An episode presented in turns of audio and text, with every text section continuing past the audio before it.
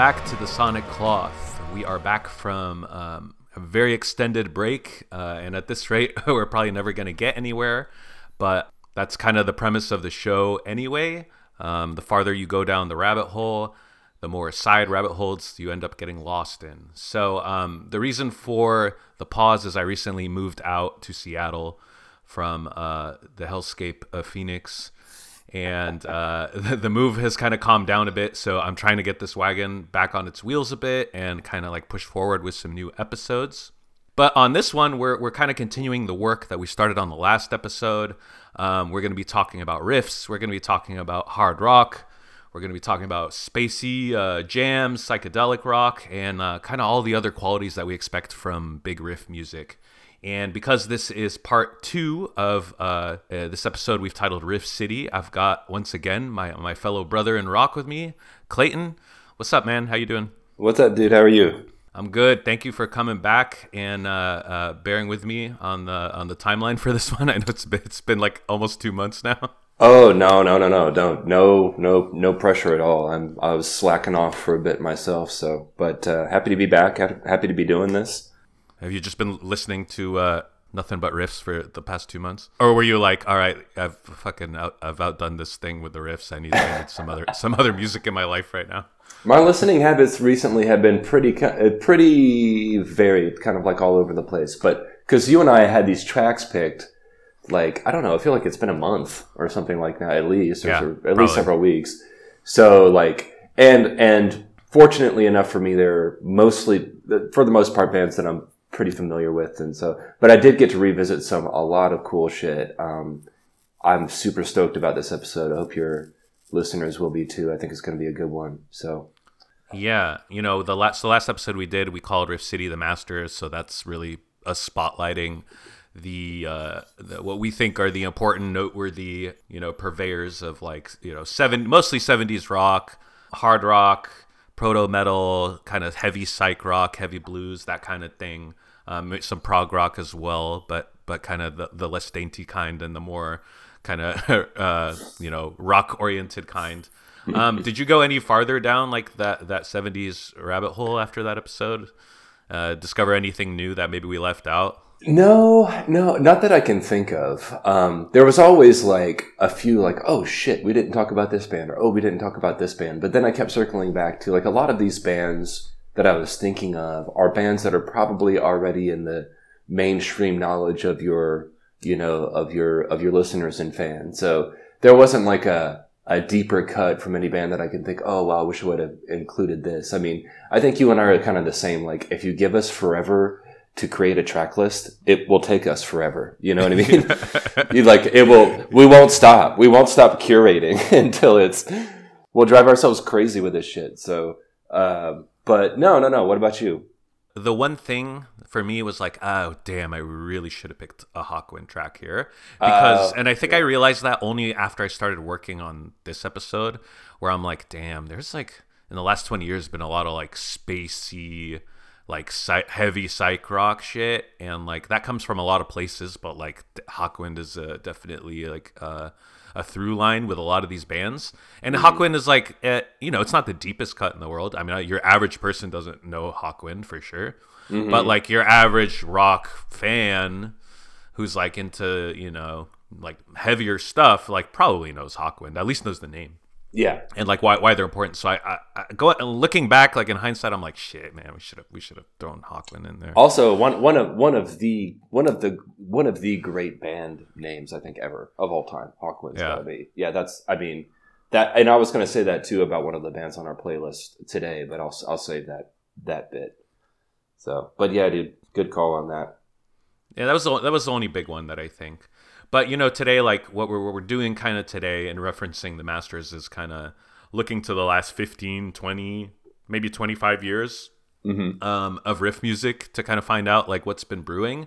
Right. Um, and and the you know the the stipulation here is basically like we're kind of avoid trying to avoid like the 90s as much as possible. I mean, I, we dip we dip in there once, I think, mm-hmm. but um, it's the it's like later in the 90s, so it, you know when most people they say 90s they're, they're kind of referring to the first like six five six years of the decade right? Uh-huh. Um but um you know, I I would say like you know just in my regular listening, my my interest in like rock heavy rock music in the, for the last like 15 years or so or longer like i would say like the spirit of those original hard rock bands is like very much alive today. Um, both with bands that are kind of drawing directly from that sound um, and kind of trying to even transport people back to like a time and a place, like in a very I don't know retro way, you know, even. Mm-hmm.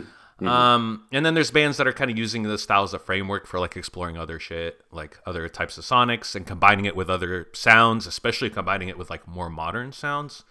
Mm-hmm. But I kind of wanted to get your, your take on this, but because that's kind of been my my broad view observation is you have like the stuff that's like distinctly retro, and that mm-hmm. can be and that shit can be really really good, and that shit can be really bad and then mm-hmm. you have you have the other stuff where it's like more of a framework or starting point and then they're mm-hmm. bringing in they're bringing in stuff from other types of music into like a 70s hard rock kind of framework right yeah no i think the ingredients are the same there's just kind of like more of them you know what i mean like yeah. you know the the things that the the hallmarks are like the defining characteristics like the essence of that riff heavy rock that we were talking about last episode. It's still there. It's just ratcheted it up like several notches at this point.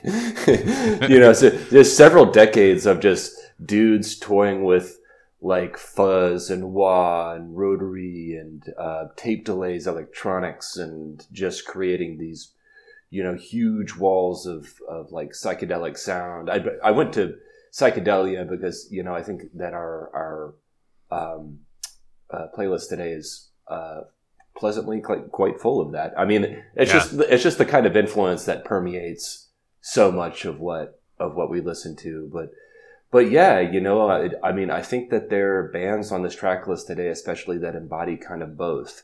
Um, there are bands who are like I think I called them revivalist kind of bands before, and I know that that can kind of have a negative connotation. I don't really mean it negatively, though it obviously can be negative, and I think we talked about it like in the last episode, you know, there are people on this playlist who are, you know, just definitely born in the wrong decade. yeah. And yeah. and and and they're self and they're and they're fucking music nerds and they're celebrating the music that they love and they're and they're doing a fucking great job of it and they're, you know, in various ways, ways that I'm probably unqualified to speak about, like introducing little twists or little or modernizing different aspects of that sound. So uh, yeah, but once we get into the track list, I'll be able to be a little more specific, I think, about what I'm talking about. But but yeah, that's my general sense. It's like you know the the key ingredients of the sound are still there.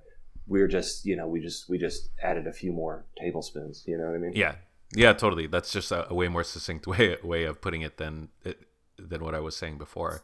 Um, if I'm kind of like uh, starting at the 70 or the tail end of the 70s um, and then kind of like going forward up until today like the, the way i was kind of thinking about this was um, it seems to me that the 80s killed like a lot of this stuff like straight mm-hmm. up mm-hmm. and the 90s excuse me and and kind of the first decade of the 2000s like big riffy rock kind of just like meandered for a long time um, yeah. in the mainstream especially for sure but i think in, in some parts of the underground as well mm-hmm. and i think in part because um, there were all these other styles of rock that were being like trotted out. You know, like you had like punk and post punk and like uh, outright metal, like you know Metallica in the eighties, uh, shoegaze music. Yeah, it, it, all the different kinds of indie alternative rock, shoegaze, all that stuff. Mm-hmm. Big, even big stadium rock. Um, mm-hmm. None of those like subgenres were really rooted in like uh, you know guitar bass drums like s- simplicity i mean i mean they were they were they were they were rooted in that but um they weren't pulling from they were ignoring your thin lizzies and your deep purples your captain beyonds because that just wasn't the shit that they were li- that they were interested in or listening to or even on their radar mm-hmm. even though you know there was some contingent of fools from the 70s who were just loved that stuff and just never stopped loving that stuff like throughout and it probably felt super disconnected from like modern music. Yeah. Um but there was like a moment in i wanted to bring this up. There was a moment in the early 2000s where bands like uh, the hives and wolfmother white stripes uh, the vines all these like the the bands um, it kind of became like it kind of became like the radio rock that like replaced a lot of the nu metal that was really on its way out um, and now I guess is back. Yeah. um, it- it- but this stuff, this stuff was kind of more.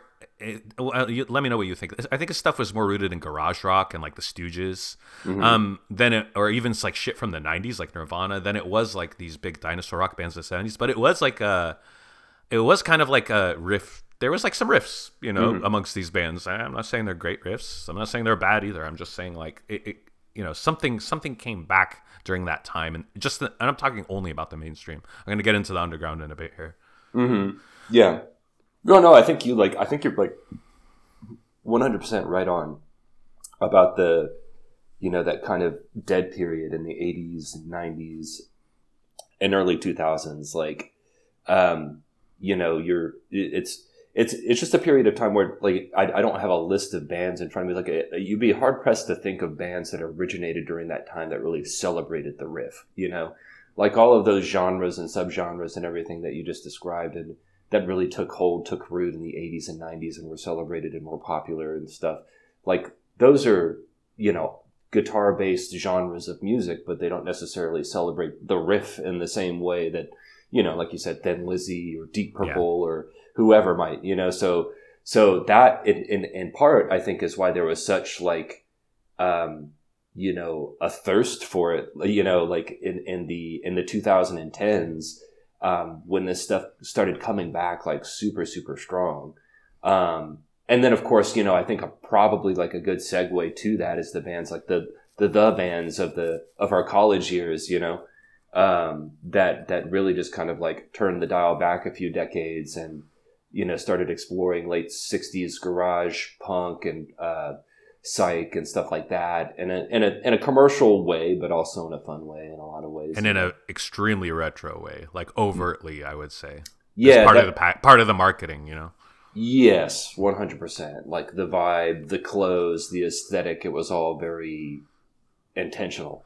Right. Um, and uh, so you know, take make of that what you will. Um, but but you know, yeah, that's yeah, this is that's just the kind of stuff that I think about. You know, freshmen and not to date you know us or me, but when I you know that that's what I think about when I think about like freshman year at college. You know, um, you know, bands like the White Stripes and the uh, who else? The Hives, the Vines, the whatchamacallits. You know, there's, there's dozens of those. You know, There's a lot, and I'm just talking about the mainstream right now. I mean, that stuff was all over the radio. The other area, obvious, like without goes without saying, really, is the the '90s. At least some of the, you know, grunge stuff was rooted in Sabbath and Zeppelin, um, Alice in Chains, Soundgarden. Oh, shit, yeah. es- especially, um, you know, Nirvana and like um, Pearl Jam less so.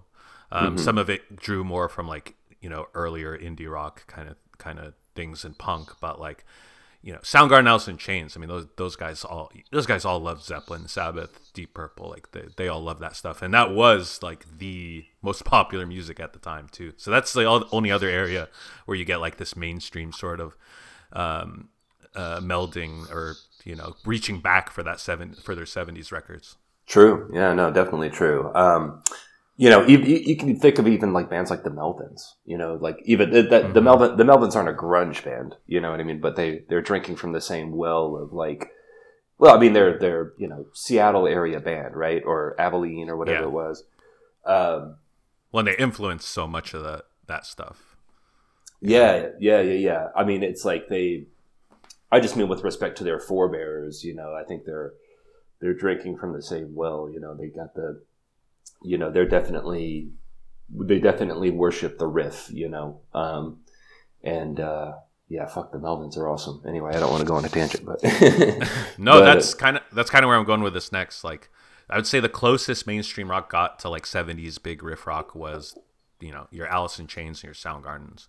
Mm-hmm. Um, but then you have a band like you know, say Queens of the Stone Age, um, in the 2000s and late '90s. But there's also, and I think that's a that's they like. I think they like those records a lot. You can tell that they do. But there's a lot of other things um, in the pot with that band from a songwriting perspective.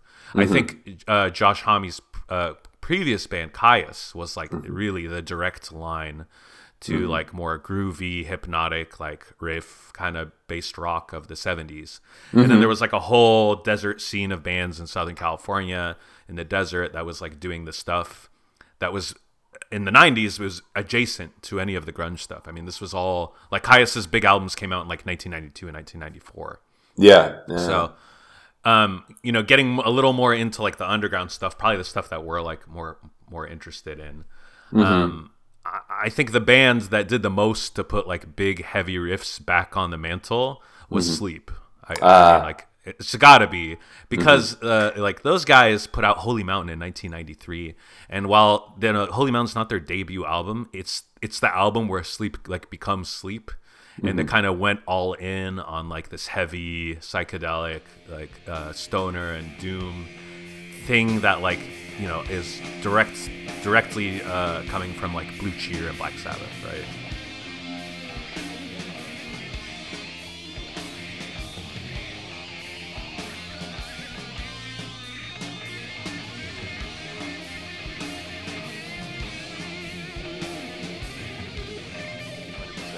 Yeah, I totally forgot that came out that that Holy Mountain came out in the '90s, and Dope Smoker too, I guess, right? Yeah, yeah. I think a couple years after. Yeah. Um, but then you know, if you go in the underground more, I mean, you've also got stuff like Eyehategod, Melvins, Saint Vitus, even Electric Wizard is like poking around in like the mid to late '90s. Mm-hmm. They're all these are all like heavily indebted to Sabbath, um, and they're putting out some of their best work during this time. But because for this episode we're focusing on the last 20 years like we we kind of intentionally steered clear of all that shit mm-hmm. because mm-hmm. you know there's no doubt that those bands went on to influence some of the bands we're going to talk about today who are mm-hmm. obsessed with like big riffs and stuff like that mm-hmm. um, the other thing is that like this crop of bands is pulling like primarily from the sabbath side of 70s hard rock and like while sabbath is obviously like a monument to this era they're not the whole game, right? Like we mm-hmm. can't just we can't just focus on Sabbath, even though it's tempting. Yeah. Um, so you know, part of the while part of the mission is to like find bands that are pulling from Sabbath.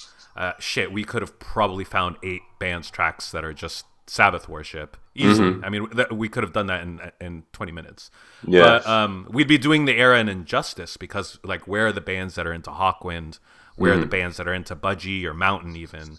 Yeah. Um, and, and that's where I think the 2000s, especially the last 15 years, mm-hmm. um, and this rise in like heavy and aggressive music and especially metal helped rise the tides of bands that weren't as extreme as any of them, but like listening to a lot of the same shit as metal dudes. I mean, like Metallica covered a Budgie song on like their what was it, Garage Inc. comp or uh-huh. whatever. Uh-huh. Yeah.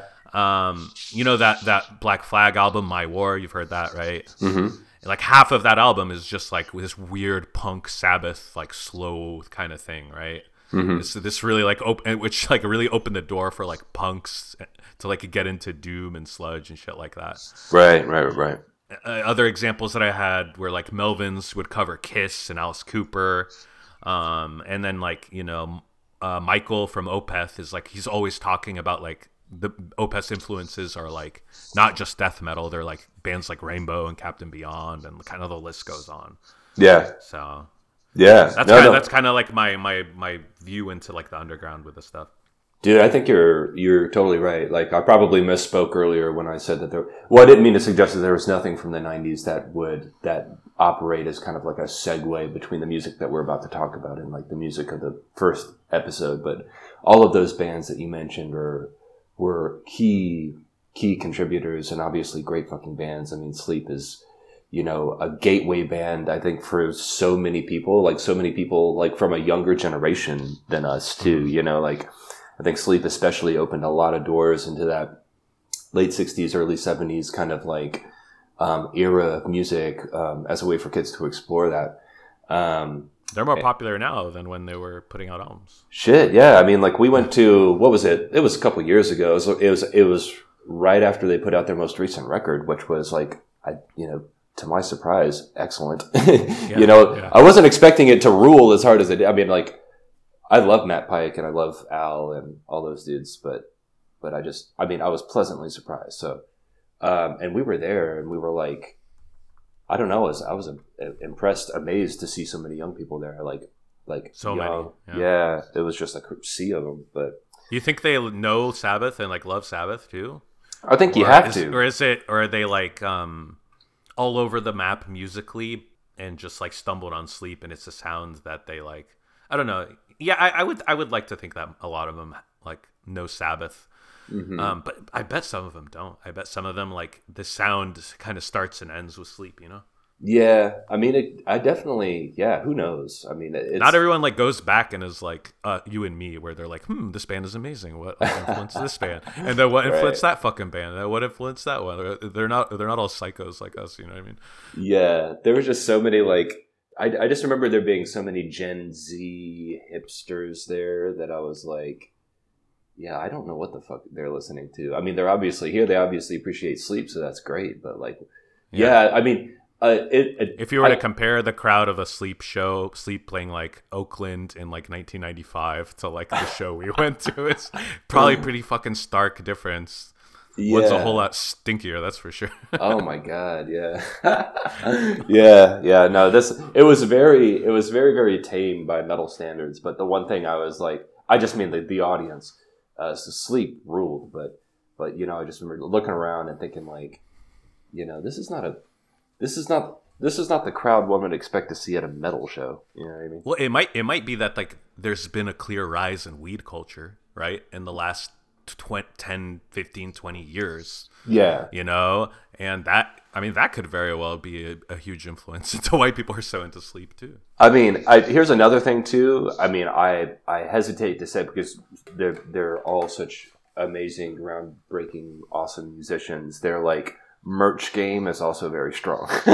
you know what I mean? They have the cool. They have the coolest T-shirts and banners and stickers and flags and shit all around. Like, you know, the the mythology of dope smoker. You know what I mean? Sure. And uh, Like one out of every five people wearing a sleep t-shirt like doesn't really listen to sleep, I guarantee it, you know. Dude, I actually recently started noticing the fact that I see sleep everywhere in Phoenix. I, I- I- see I see like shirts, I see buttons, I see stickers, I see whatever patches. You know what I Mhm. mean? I see that shit everywhere. I mean, they're huge. Good for them. They are. They So- are. I mean, and it's a it's a it's a pretty palatable sound. I mean, like they're heavy as shit Mhm. and repetitive. Um, Mm-hmm. but I don't know. There, there's a definitely an appeal, like for sure. It's and it's and it's channeling Iommi in, in all possible ways. Like Mm-hmm. for for this task, like uh, for this track list, um, I did find it kind of challenging to like delineate between 70s hard rock sounding bands and ones that have like an early metal type of sound. Like not a proto metal sound, but like metal is actually a thing now and we're like the earliest bands doing it. Uh-huh. Um, so so I ended up cutting a lot of that shit out because I think I think that early metal is deeply indebted to 70s hard rock, of course. Like, uh, but it's just a little too metal for this rabbit hole, you mm-hmm. know. Especially stuff that brings like a you know the Judas Priest and Iron Maiden kind of sound. So I wanted mm-hmm. to ask like, how did you arrive at your tracks and like what stuff did you end up like having to cut out? Because it was that that kind of cusp between the two, between mm-hmm. proto metal and early metal, is like it, it gets a little tricky. Yeah, no, I think consulting you with you helped a lot because I was like, it that that that air, that line can can kind of get blurred when we're talking about stoner rock versus doom metal versus psychedelic rock versus what have you. You know what I mean? So, I mean, there were definitely bands that I really wanted to throw on here, but were just too. It was metal, you know. And I think you know, arguably, some of those tracks that we picked today are, you know, you know to the pedestrian, whatever heavy music listener, they might consider them metal or whatnot. Mhm. But um, but yeah, it was all just about finding that kind of like intermediate zone, bridging like psych and garage, and and and that kind of stuff from like the late '60s, early '70s. And and then and, and folding in like some elements of doom and drone and ambient, um, and so you know there was such a, a strong well, maybe it's just because this was definitely the music that I was like completely absorbed in, you know, 10 years ago or something like that. But in my mind, I feel like there was like this wave in the 2010s or the late 2000s, early 2010s of like stoner rock and doom metal bands and everything like that. Um, and there was like a lot of offshoots of those bands. So I just kind of like mined that territory. Um, stuff that was heavy but not too heavy. Stuff that was like definitely riff oriented. It wasn't hard for me to like remember like my favorite riffs of of the era. Um, and so that's immediately just kind of where my brain went. And I remember throwing some tracks together. It's just like these tracks seem too obvious to me, but like they're some of my favorite riffs. So I'm just going to call it. You know, like I said, if you give Yeah. me all, if you give me all, if you give me all, uh, you know, unlimited time to come up with a track list, it's going to just I'm never going to finish it. So. Well, and what's obvious to you is like not necessarily obvious to others. You know what I mean? Mhm. Um, so that's the other thing. You could be like somebody could be at the very early stages of this rabbit hole or whatever. You know what I found found surprising when I looked at the years of all of our tracks. Mhm. They're mostly before 2010. They're mostly two, 2000 to 2010. Oh, okay. Um, which I was like surprised because I'm thinking in my head like a lot of this stuff was like in the last 10 years, but uh, you Mhm. know, mid the mid 2000s was was fertile with Yeah. some of this stuff. I I, I think like what all these bands on the track list have in common is that they're all like dialed into that older sound of the 70s, um, you know, hard rock and proto metal scene. hmm But I don't think any of them are like interested in just merely fetishizing it. Right. Um, there's there's variety throughout these tracks. I do think it definitely takes on more of like a psychedelic kind of uh, uh, thing. Mhm. Um, for the most part, you know, it's more more Blue Cheer, Sabbath, Deep Purple than it is ZZ Top, Grand Funk Railroad. It's just hard to find bands that are good that are like on that sound Yeah. um, and and and you know many of them have evolved in and out of these sounds or even have records that are based in that but you know a lot of these bands like are, are you know moving in and out of different territories all the time so um, Mm-hmm. yeah Uh, uh, what they all have in common for sure we can say they all love they all love the 70s like hard rock shit there's just Oh. there's just no doubt about it For sure, for sure. And some of these bands too are like just kind of dabbling in that. They never they never really like developed that like as, as part of their like full sound or something like that. correct Um, yes we'll, we'll definitely talk about those bands for sure Yeah. some of them it's you're saying some of them is that's just like a thing that that's just a trick they do but Yeah. it's not the it's not the full the full thing it's not the full scope of their sound or, you know, in in some cases just like a small part of it, but I mean, I think the, the, the bands that I'm talking with, obviously, we'll we'll get more into it as the episode goes on. But the bands, uh, the bands that I'm talking about are the ones that you were talking about earlier. That kind of that like folded like those eh, like uh, uh, reference points into a more modern sound, or used that as like a baseline to kind of explore different things. So, um, but yeah, we'll we'll get more into that as the pod goes on.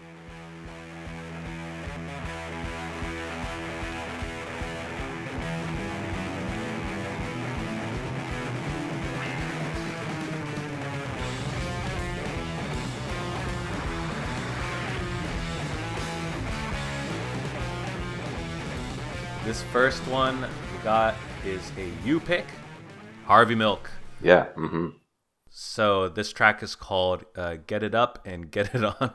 It's Love it. hilarious. I Love tried. I tried looking for the lyrics online. I couldn't find them because I'm like, is, are these just gonna be like the horniest lyrics ever? Like, what is this? And you can you can make out what he's saying for the most part. Um, You But, can. uh, I'm surprised, actually. kind of, kind of like every other word or so. I mean, his this is a very grizzled, grizzled vocal. But I, you know, I featured Harvey Milk on um, an episode I did uh, with Tom from Planning for Burial, where we were talking about like underground Oh. '90s rock. oh so shit! this is the second Har- the second Harvey Milk appearance um, on the podcast, which is uh, uh, great.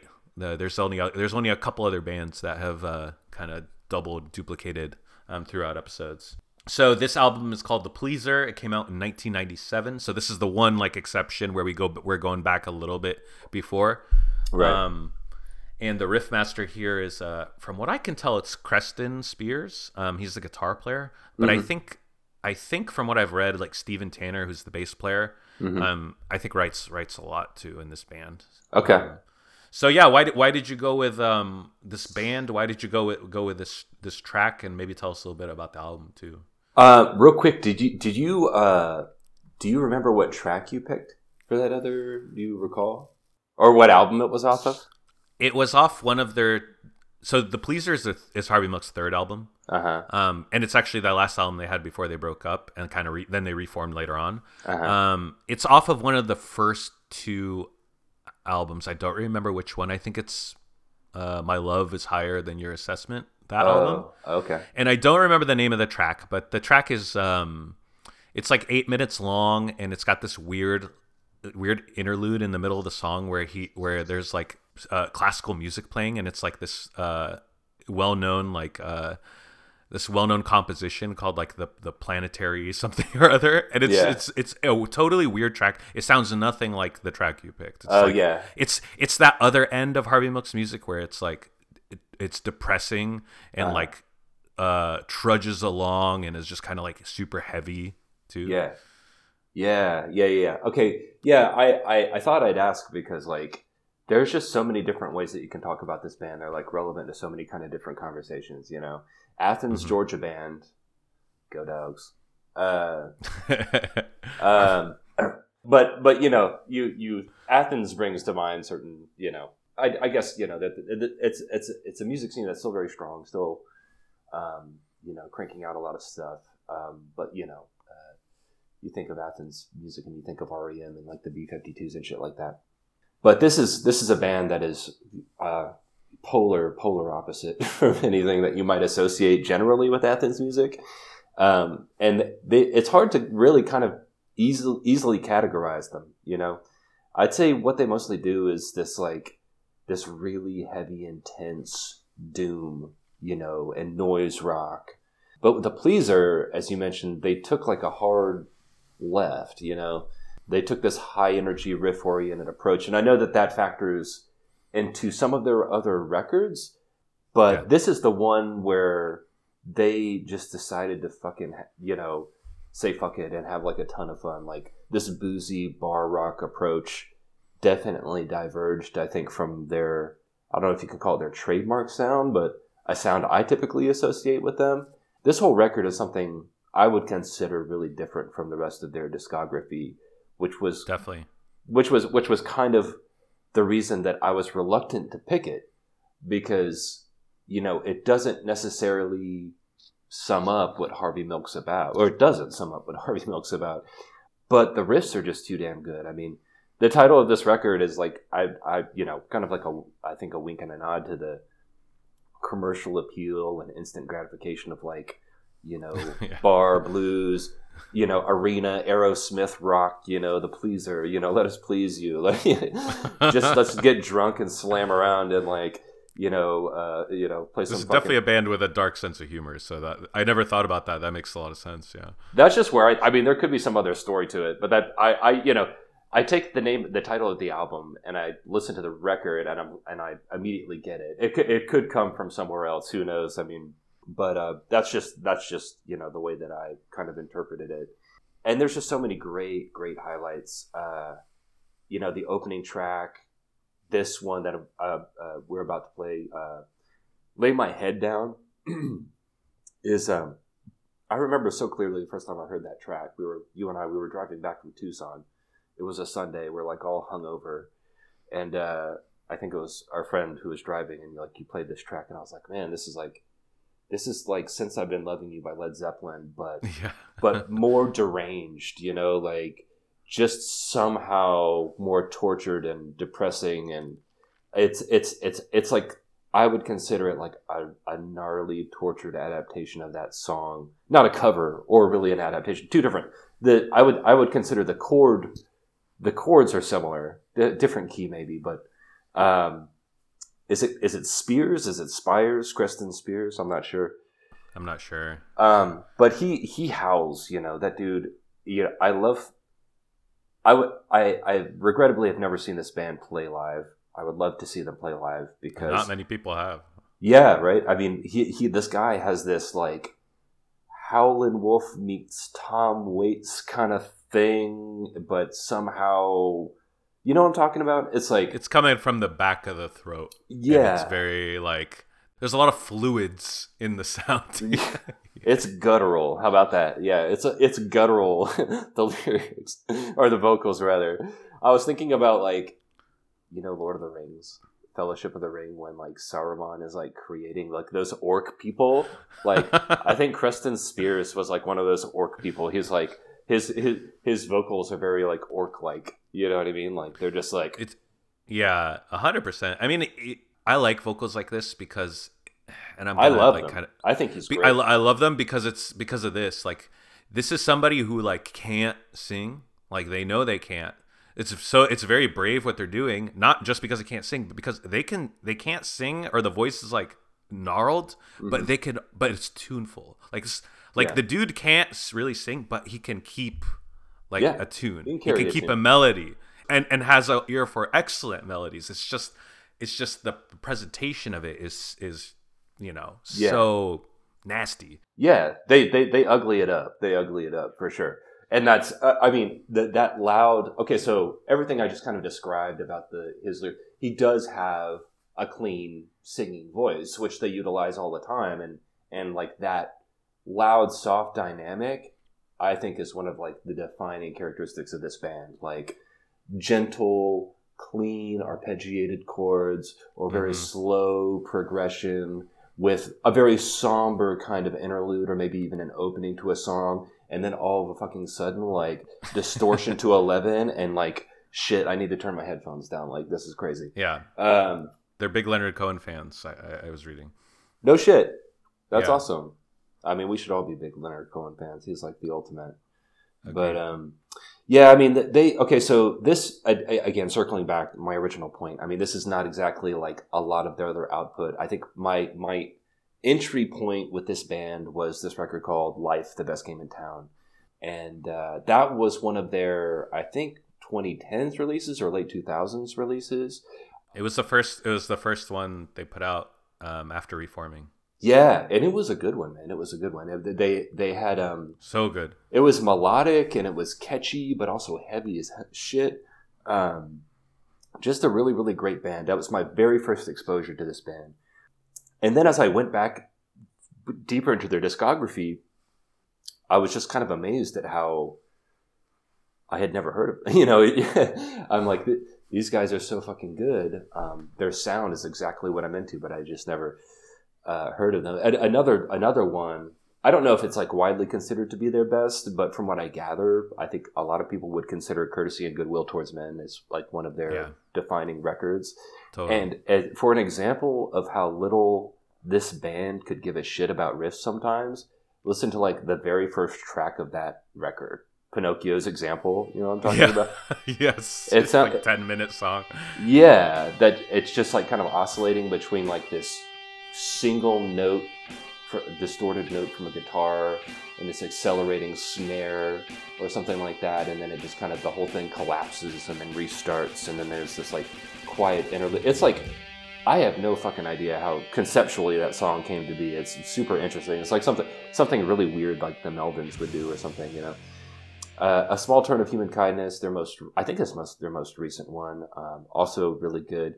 I, I mean, I encourage all of your listeners check this band out. Like, I think they disbanded back in the day because they were just kind of exasperated by the fact that no one was really paying attention.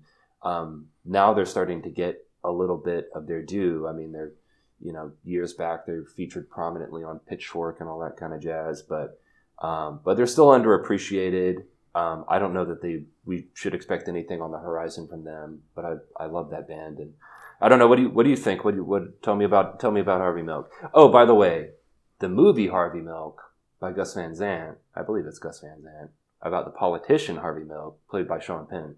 Excellent movie. Check it out. Yeah, it totally is. I wish I had Harvey Milk music in it. That'd be sweet.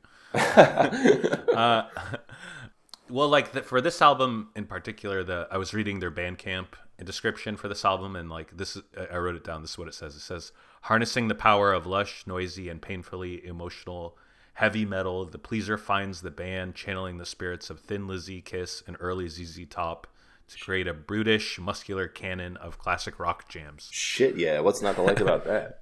Yeah, so like it's like you're saying this is not the track to pick if you want to like give someone like the full demonstration of what Harvey Milk does, if a track even exists, probably doesn't. But it's the best track to pick or best album to pluck out a track to pick for this particular rabbit hole, like 100%. hmm Um and again, like hard to find bands that are like super into ZZ Top and she, you know, like Yeah. because not everyone can play like that and there's a very distinct like uh musicmanship that's happening there that Harvey Milk has. I mean, these dudes are super fucking talented. Like, oh, they got chops. More so than the average like rock band. Like much, much more so. Real, not to interrupt you, but I was like, that was the one thing that I didn't realize about them when I first. The Pleaser was like, I think. It, I mean, I got into it, Life is the Best Game in Town. I forget like the next records that I listened to of theirs, but what the the Pleaser came later on for me, and uh, I was I was blown away. But yeah, these these fucking dudes have chops, man. They Mm-hmm. You know, they can really, really play. Anyway, sorry for interrupting. A relapse, rel- oh, you're all good, man. Uh, the re- uh, relapse reissued the Pleaser, and when they reissued it, they included a full live set of the Pleaser front to back. Um, so these songs are like kind of really meant meant to be heard live, you know, I would say. And um, the other thing is, I read a story. You were talking about the Athens music scene, where uh, they the, the Harvey Milk was also like I mean, they had a weird sense of humor. Like they and they would fuck around with like their fans and fuck around with like opportunities that they got to mm-hmm. like get bigger, almost in like self sabotaging kind of way. I mean, I don't know actually, but it, it sort of seems like that might have been it. And I think like these, it's well documented. This band was a bit of a wreck, you mm-hmm. know. In terms mm-hmm. of like where they were, where they were at in life and shit like that. Yeah, like these were these were these songs are rough because like these guys their lives are rough you know? It's it's there's no mistaking. And i talked to tom about this last time when we were talk, discussing harvey milk and he's like this he's like this this i listen to this as like somebody who writes music. This is someone going through some shit. Yeah. 100%. right yeah.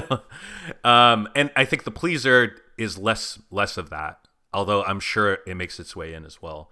Um but anyway the story i was going to tell was um apparently they were playing a show and they just decided to play a whole REM album front to back, and Michael Stipe was in attendance at the show. and they didn't like announce it. They didn't be like, "Oh, tonight we're playing our favorite REM album front to back." Like everyone went there expecting to hear Harvey Milk, and they ended up playing an REM album front to back. Michael Stipe was there, so I'm thinking the band must have known this dude is going to show up to the show, so they did it just kind of kind of like fuck around. You know what I mean? Yeah, that's funny. And I don't know if that didn't make a fan out of Michael Stipe. Like I don't know. I, I don't know. Yeah, Stipe's not that not that cool then. Um, but uh, yeah, I mean, I I, th- I, think you said it all. Like the the this band is actually like absolutely heavy as shit. Um, you're just not going to get that side of them on this track. These are this is a band that has an unmistakable sound, but they drift around in different areas of rock, like you're saying. Everything from like crushing, atonal doom to like noise rock to like depressing kind of indie stuff to kind of these avant-garde kind of experiments like you're saying with with uh, uh, the Pinocchio track as well.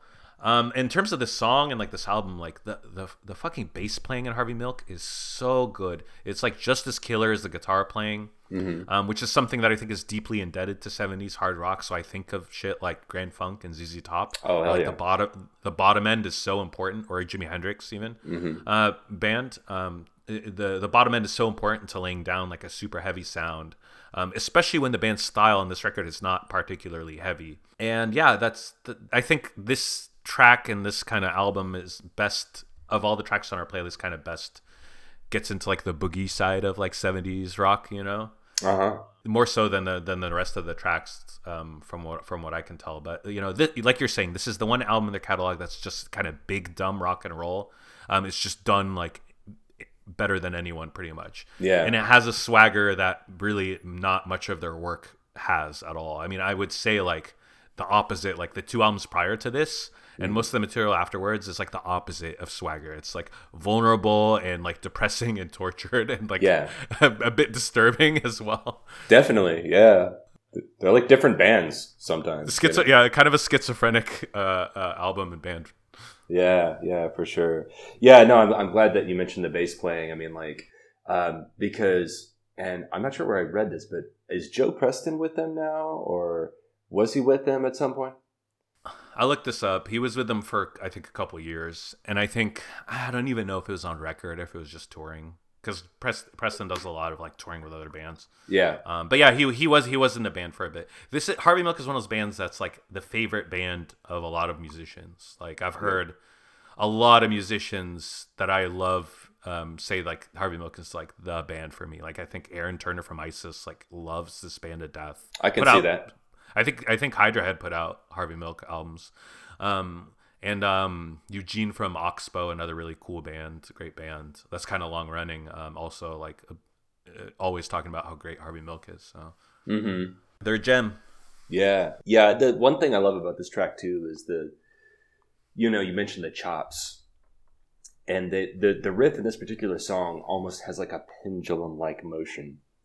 You know what I mean? It's Mhm. like he slides up the neck and he slides down the neck, or maybe it's not down the neck, but melodically there's like a reversal that occurs. You know what I mean? And it's like I can't even. I, I don't know that I've ever tried to like actually look up how to play that song. I know that I wouldn't be able to, but but like I just It's kind of like a, a Zeppelin, like a Jimmy Page kind of like. Thing, yeah, right? yeah, Yeah. yeah, and it- it's just it's just so it's just so fucking cool. I don't know. I love it. I love this riff. So I'm glad it made it on. This is a great track. I love it. This is one of my favorites off this album. Um, anything else with uh, with Harvey Milk? I don't think so, man. Let's hear it. All right, this is a great this is a great song to start off with. So this is Harvey Milk. Get it up and get it on.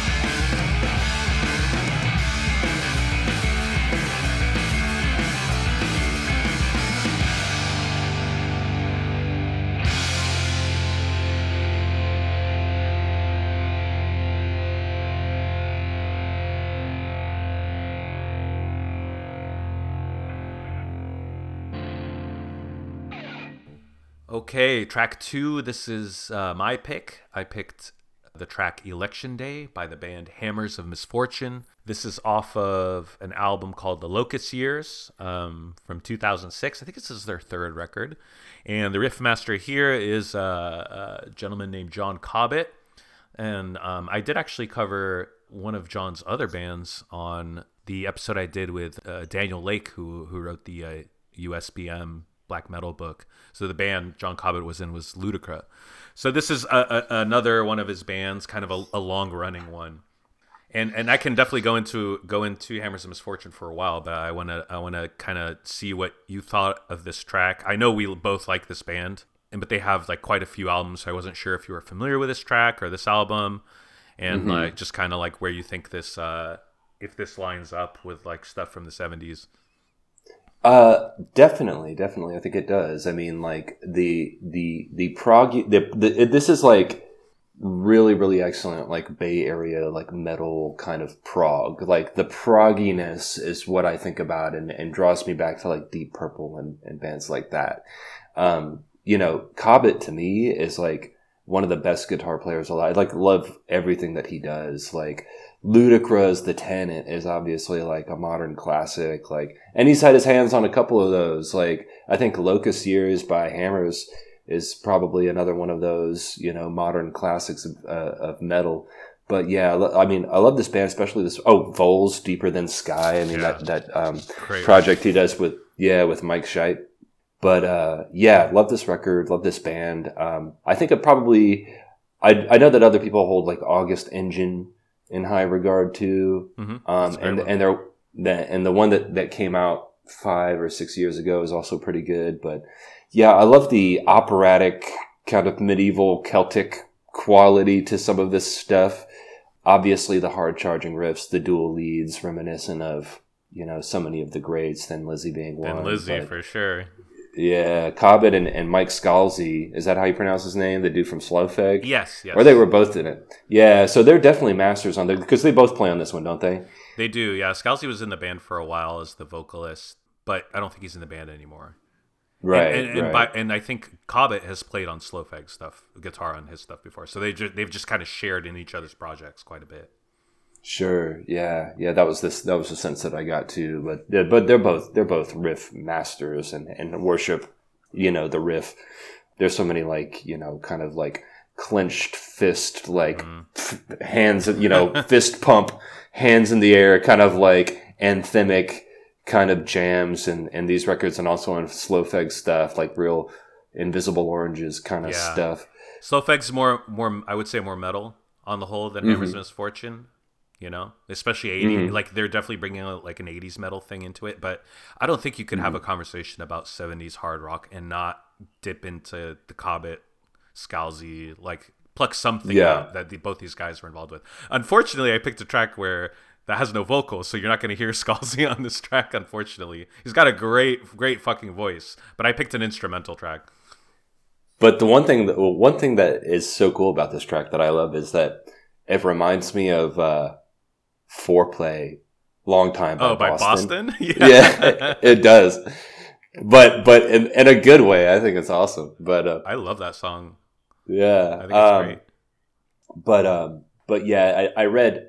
I I I'm not gonna plagiarize this. I read this on. Uh, I think I was reading like some Apple Music kind of like like real brief like summary of the band, the history of the band, or or this record in this particular, and the guy who or girl who wrote it, it said that um, Hammers of Misfortune puts the pro and progressive, which which which I think is funny and also like right on. These guys Yeah. are just so they're so polished and skilled. Their albums are so well produced, and their arrangements are so cool and interesting. And um, Classy band.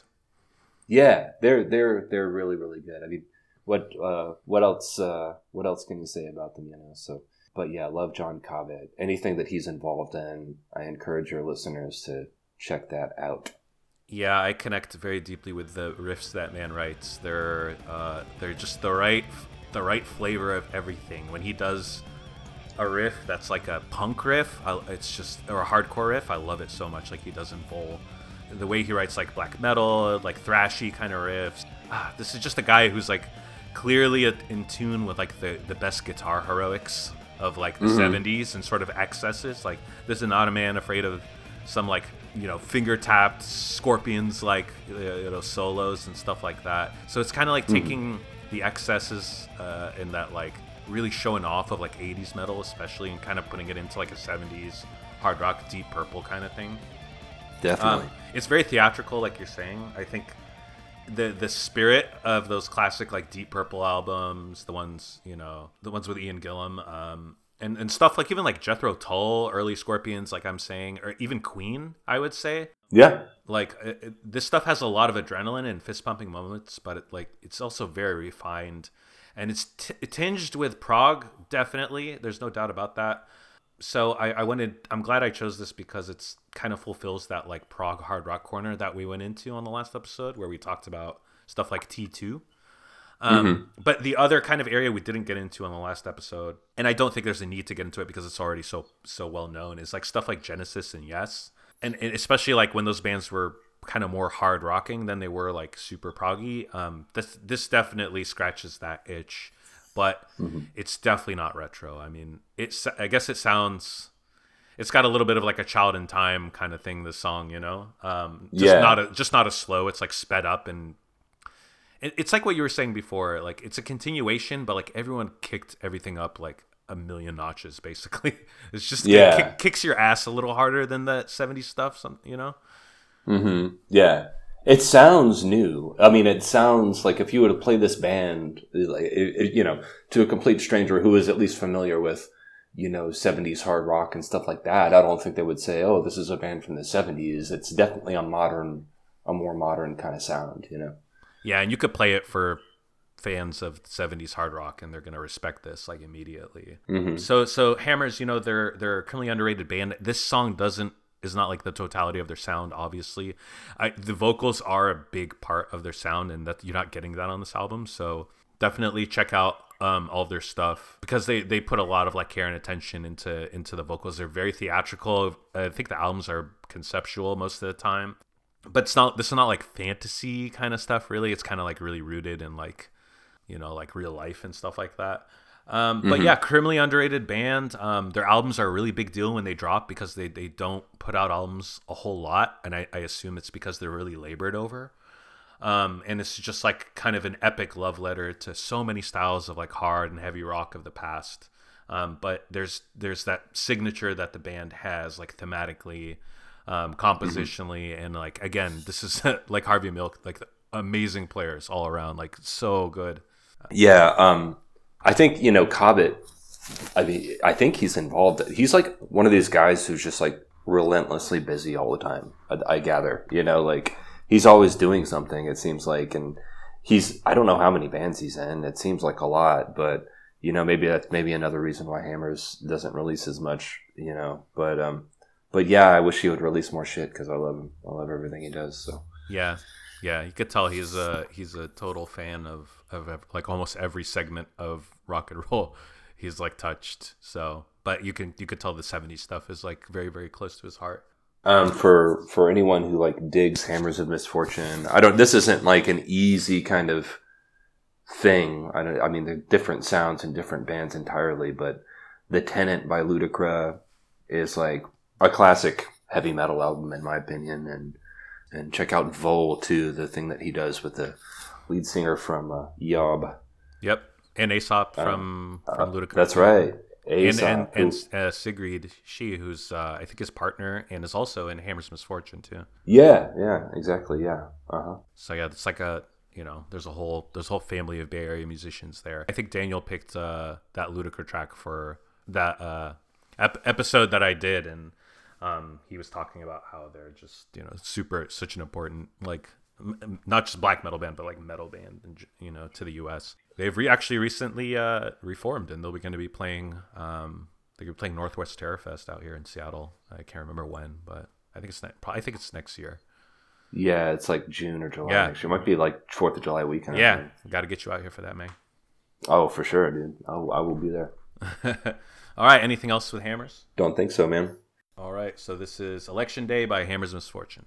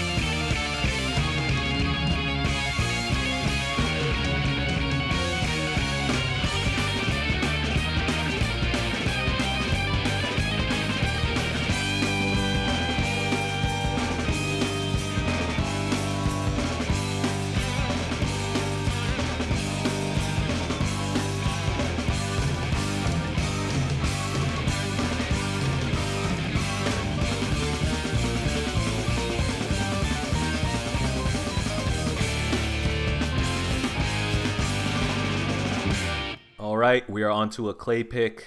This next one is the song Witchcraft by the band Witchcraft off the album Witchcraft. um, One of those. 2000, yep, we'll talk about that. Um, from 2004, the riffmaster, as far as I could tell, could be wrong on this, is Magnus Pelander, who's kind of like the the main the main homie of the Uh band. huh. I think I think that's right.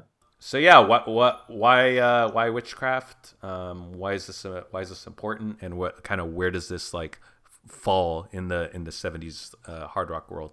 Um, it for me, this was like the thing that I love about this particular record is that it's it's it seems totally born of the '70s. Like, and and I'm pretty sure that they only recorded this thing on on equipment from that era, if I'm not wrong. Like, they were definitely out to, I'd say, like harvest a retro sound, which I'm not Yeah, belittling them for. I mean, I think like I you know, we've talked about this a few times already. Like, if you can celebrate that form of music and do a good job and put something unique and and something unique to it, um, and and make it your own, then then more power to you. all analog. Yeah, definitely. Yeah, I mean this. They're Swedish, right? I mean, this is kind of like a Yeah, proto doom kind of thing that they're doing here. Um, I know that the um, some later records are a little cleaner, a little more polished, maybe a little bit louder. Um, I'm not overly familiar with like their entire discography, but I really do love this one. I mean, the, the, the tracks are all you know mid tempo with rhythm. This isn't speed metal or power metal that Hammers or Slough Feg might flirt with. Um, this is this band is is trying to be retro. Um, like I said, they recorded on on all the uh, you know era, like the the vintage analog equipment of that era, and and I love the the reverbed out kind of sound, especially with the vocals. Um, you know, it kind of reminds me of the Animals or something. You know, um, big time. Six a sixties kind of thing. yeah, for sure, for sure. That and that's and that's kind of like the qualities about the song that I love, and I, and I love the the main riff and the groove of this song, and then it has this great um, kind of extended bridge like finisher with this arpeggiated kind of chord and and then and then a little solo over it. Um, they're not trying to you know blow your head off with distortion or noise, but you know I think there are different ways to be heavy, and and this band to me is they're heavy without being loud necessarily. You know what I mean? Um, it's just a vibe um, that they that they put out. Um, other highlights from this. No Angel or Demon is a really fucking cool song. It starts off it starts off sounding like a Bob Seger song or something, but finishes with like these all along the Watchtower chords. Um, and then there's another track called I Want You to Know, which is kind of a more soulful tune. Um, second, you know, half of this record might be might be stronger than the first, but I think this is like the very first track off the record, probably the best track off the record in my opinion. Um, And it's their debut too. It's their first album. yeah. Uh huh. Yep. Yep. So yeah, that's why I picked it. I think they're pretty cool, and um, you know, uh, I like I like the way that they're kind of unabashedly celebrating an era of music, but also making it sound fun and interesting, and not you know just rehashed. Yeah. So To me, it's like they seem to me interested in where like the 60s turned into the 70s right? That like late 60s very early 70s like i don't hear i don't hear later 70s kind of shit in their music much. Right, right, right. i was gonna say uh, i'm sure you noticed this too like the first thing you got to say about this this song and this band is that they're doing they're doing the black sabbath thing the trifecta thing.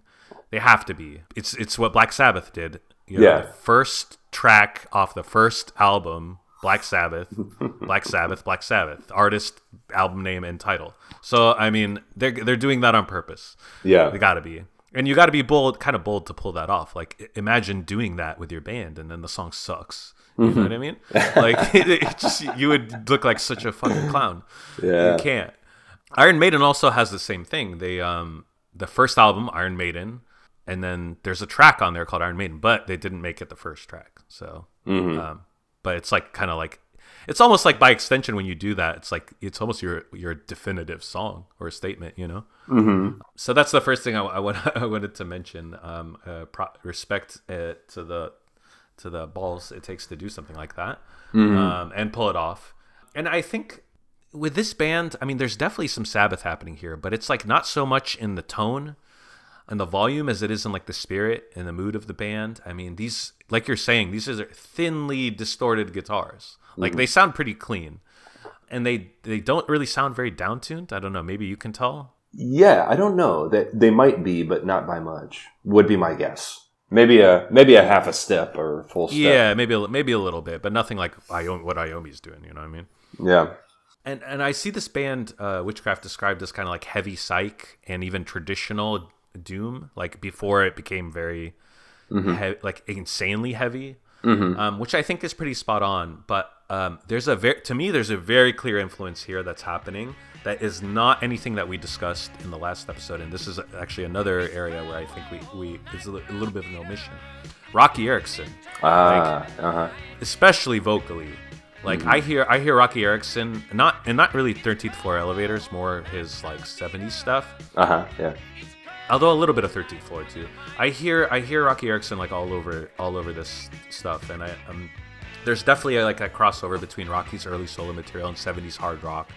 Um, I also hear um, Pentagram on, Yeah. with this band Good call. especially really early pentagram before they got very very very like heavy Bef- pentagram was pretty like um kind of like indebted to like 60s melodies and stuff like that Right. There's even like a folky thing running through their sound i think you know stuff like fairport convention even Mm-hmm. so it's kind of like this this this mystical sounding band and they're from 2004 i mean uh, a few years later like from 2004 there would be like a pretty big movement in underground rock and metal i'm sure you remember this where like all of these very occult like witchy ba- retro bands started like getting big like Yeah. I'm talking about bands like uh, Uncle Acid, uh, Blood Ceremony, Jex Thoth, like these types of bands that were like definitely super into like Jethro Tull and Coven and Pentagram, and like heavy emphasis on the on the occult part Uh-huh. of things. And uh, I, I think Witchcraft kind of might have been slotted into that eventually, but because they're still putting out records, but they, I don't know, I think they came before a lot of that stuff got popular. And um, this album is on a, a label called Rise Above Records, which is um, operated by, um, I forget his name, but it, it- the guy who started the band Cathedral, who's like Oh, super yeah. important, super important Doom band. And like, Electric, this Rise Above put out Electric Wizards big albums. They put out Uncle Acid's first albums. I mean, that that whole Rise Above Records family is like it pivotal towards the popularity of like very occult, like sleazy kind of like doomy uh, rock and roll. Mm-hmm. Kind kind of like stuff that's doom, but is also very very like rock and roll at the same time too. You know, it's Right. not just like crushing doom Yeah. intended to like crush your soul. It's like also like it, it swaggers, you know. It's like Mm-hmm. kind of almost like got a biker kind of like thing you know, Exactly. going on. Yeah. Um, so uh, I, I I like I really like this uh, this song and this album and this band. Um, I, I'm not super familiar with the rest of their catalog, to be honest. Um, I've kind of just like held on to this record for a while, and Same. whenever I'm in the mood for something kind of spooky and like also soulful, I would say like this is pretty soulful yeah. for like for like what it is. Um, Yeah. One hundred percent. Like that's one of the reasons, like the heaviness thing that I was talking about. Where they're not loud or their distortion isn't turned all the way up or whatever, but it's like the vibe that this album. It's very like something that you would want to put on on a crisp, you know, autumn evening or something. You know what I mean? Like it's like uh, you know, cast some spells, yeah, cast some spells, light make a a brew. light a candle, you know, do a seance, you know, something like that, you know, summon uh, an evil, a dark spirit, you know. Um, but uh, yeah, that's the one of the things that I appreciate about them. It's because it's like they're not they're heavy without necessarily being heavy, heavy, you know. Yeah. Yeah, yeah, and that's it's it's definitely like um aesthetically and mood wise like it's very appealing. Especially I love like the 60s kind of late 60s shit that they bring into their mix. yeah, yeah, for sure. Especially if you like if you like kind of like 60s folk melodies and like you know maybe even some of like the uh, Beatles more darker stuff like I think that that stuff all pops in here a little bit. Yeah, no, no. I'm glad you mentioned. I'm glad you mentioned them, and actually because it brings me back to Uncle Acid, which is like another good example, I think, of what you're talking about. But that kind of like Yeah. f- uh, psychedelic kind of uh, you know, white album kind of vibe. Yeah, definitely Yeah. can hear that. with John Lennon on vocals. Right, right. Um, yeah. and I'm glad that you mentioned Roky Erickson too, because I actually have a talking point about him a little bit later on. But I'll, I'll, uh, I'll keep you in suspense. Yeah, I think Roky gets gets you know cited as like a psychedelic kind of pioneer, and he is like by all means. But um, dude, so many fucking so many metalheads and so many people into like hard rock and heavy rock and prog like l- that's makes up a big part of the fan base of Roky Erickson and 13th floor elevators there's some kind of like spiritual connection between what Roky was like uh, putting out there into the world and like people who just like heavier shit even though Roky Erickson's music is not like it's not metal it's not No. heavy it's not always hard rocking even but it's just it's that spookiness of it that people love you know Yeah, and it's and it's his and it's also like the mythology of Roky Erickson too, like all of the, the, the his trials and tribulations, and I think it's like part of the same reason like a lot of metal dudes are into Townes Van Zandt. You know what I mean? Yeah like, you know, uh-huh So- that's another one we could do a whole episode on non-metal like shit that metalheads almost like to a formula love yeah, right, yeah, exactly. Yeah, didn't um, gosh, was it Von Till or was it who who from Neurosis did a record of Van Zandt covers?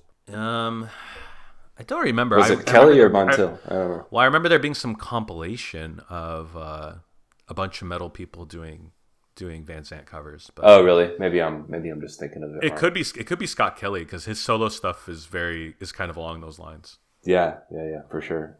Yeah, that'd be my guess. Cool. Anything else with witchcraft? Nope, don't think so, man. All right, so let's let's listen to Witchcraft by Witchcraft off the album Witchcraft. Witchcraft, take one.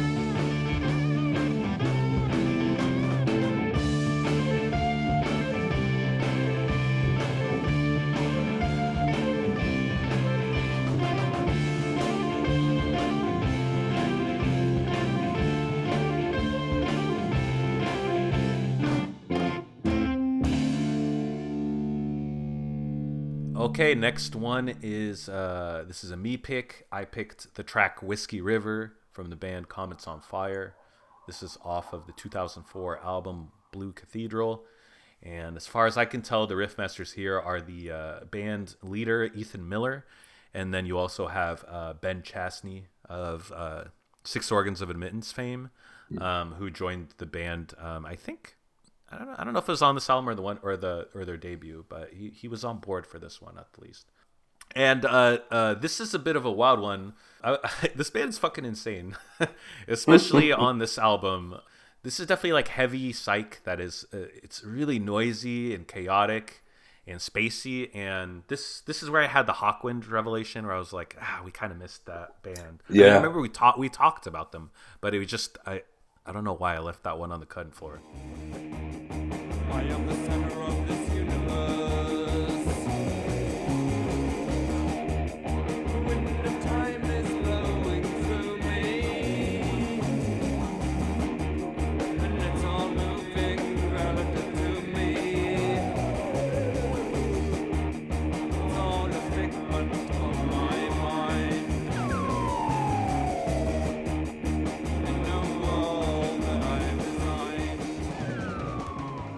this is total Hawkwind, and I would say like MC5 uh, and kind of Hendrix, especially in the guitar like freak out. Um, this is this is all in that category, and um, I don't know. I just I just I, I think maybe even a little bit of Mountain shows up here too, um, because especially on on some parts of this album and their and their next album Avatar, you, you kind of get a little more of like a country southern rock kind of thing happening with the band at times. Um, so I'm glad we have something like that on the list because because we had you know Mountain and obviously like Skinner and stuff. First album, first couple albums are like definitely in this pool of things. Uh huh. But there's uh, I don't know this this this has always been one of my one of my favorite um, like crazy rock albums since since I first heard it, and this track in particular, I mean, is so killer because once it gets going, it's just it's totally blistering and just like beats you over the head with this mm-hmm. like massive sheet of noise and guitar freakouts and like there's crazy electronics like going off and saxophone and it's just like dude on vocals who just sounds like a complete like maniac I just love everything about this. I don't always love super chaotic stuff. Sometimes I just don't really like nothing for me to grasp onto. Mm-hmm. But I love I love when a band kind of does it in such with such like abandon. Um, so this is definitely nodding to the '70s, I would say, but like bringing in some crazy weird punk kind of like shit. And, and also maybe even like some free jazz um, kind of into the mix too. At least like the way of the way free jazz people play, where they're just kind of like Yeah. just, you know imp- improvising. No know, rules. what- Yeah. yeah, yeah. It seems like no rules with this band, even though there's clearly structure. But I don't know what I don't know. What do you think about this? I mean, the first words that I wrote because I was making notes for this episode when I heard this record, We're not this record, this song in particular, were just utter craziness. Like that's what this is. It's like it's like the Stooges. You know, you and I were talking about. I think I was texting you about how this reminded me of like Iggy and the Stooges, and like it's like they. I don't know. It's it, it's it's one of those examples of the types of bands that just you know all the ingredients are there. We're just like using more of them. We just like turned all that shit up. You know, like the wah, the the the the rotary pedal delay kind of thing. Um, you know, it's like the Stooges took a bunch of like uppers with some LSD or acid or some shit. I don't know. Um, and just, and just, you know, Iggy stripped naked and ran around howling like a monkey, you know, like that's what this is, that's what this is. Like, that's what I'm picturing when I hear this band, you know, I, I found this video of them from 2005 of them playing this festival in LA. It's like seven or eight songs and the sounds, the sound is like from a I don't know from a shitty recorder, so it's like not that great, but it's wild to watch. I mean, these guys are just going off on their instruments. It's like having some catharsis. You know, they're they're just out there like sweating head to toe, just like throwing themselves around the stage. You know, in rapture. You know, they're like it's it it's they put on a fucking show. You know what I mean? I've always I always wonder how they pull this off live because it could be one of those bands that on record it sounds so beautifully chaotic, but then when you see live, Yeah. it still is an amazing experience. But it's like I, I I'm not really distinguishing like but Yeah. in the, in this giant layer sheet of noise that's like attacking me right now. Oh, I think I think the energy level was the thing that I'm like, okay, yeah, this is this is something. This would be something to behold. But like, yeah, actually discerning what each player is doing, I don't. That might be a little bit more, a little bit more difficult. But This is not. The, does it seem like the kind of song or music where like these guys would just be kind of like standing still and playing? Like they got to be like fucking freaking out, like flailing around and shit. Right? oh shit, yeah, watch it. Look it up on YouTube. There's a two, 2005 LA festival. It's one I'd never heard of, but it's the full band. They're there, and you know whoever's recording is, is I think in the audience, and they're you know it's it's obviously it's the recording's not of great quality or whatever. But you just get to see the band kind of like flail around and yeah, the- if the- it's a 2005 era phone phone recording. yeah, probably, yeah. probably not the best. not for the audiophiles out there, but uh, but yeah, I mean, you get to see the crowd just kind of standing there, like you know, kind of dumbfounded by it. I mean, they're obviously into it, but I just kind of mean like mesmerized a little bit. You know what I mean? Like, so yeah, definitely with the Stooges vibes, big on that for me, like throughout this record. And I'm glad, super glad you picked this because going back and look, listening to it was gone. I had I had heard this record before, and I used to love it. And it just one of those things that dropped out of my rotation and never made it back. And I was listening to it the other day and thinking like, damn, like what a lost treasure. You know, these, these guys are, these guys are fucking awesome. And, um, you know, definitely, def- definitely tapping into some, some late sixties heavy psych, you know, I mentioned Roky Erickson before. I get a 13th floor elevators vibe from them because, because of the, or maybe even like a white light, white heat kind of velvet underground kind Oh, of thing Yeah, yeah. Because it's it's the pervasiveness of that crazy wah washed out rotary sound. There's this guy in the band who I think just does electronics and tape delay. Um, I'm not sure if he was with the band throughout its, entire discography, but his name's Noel von Harmonson, I think.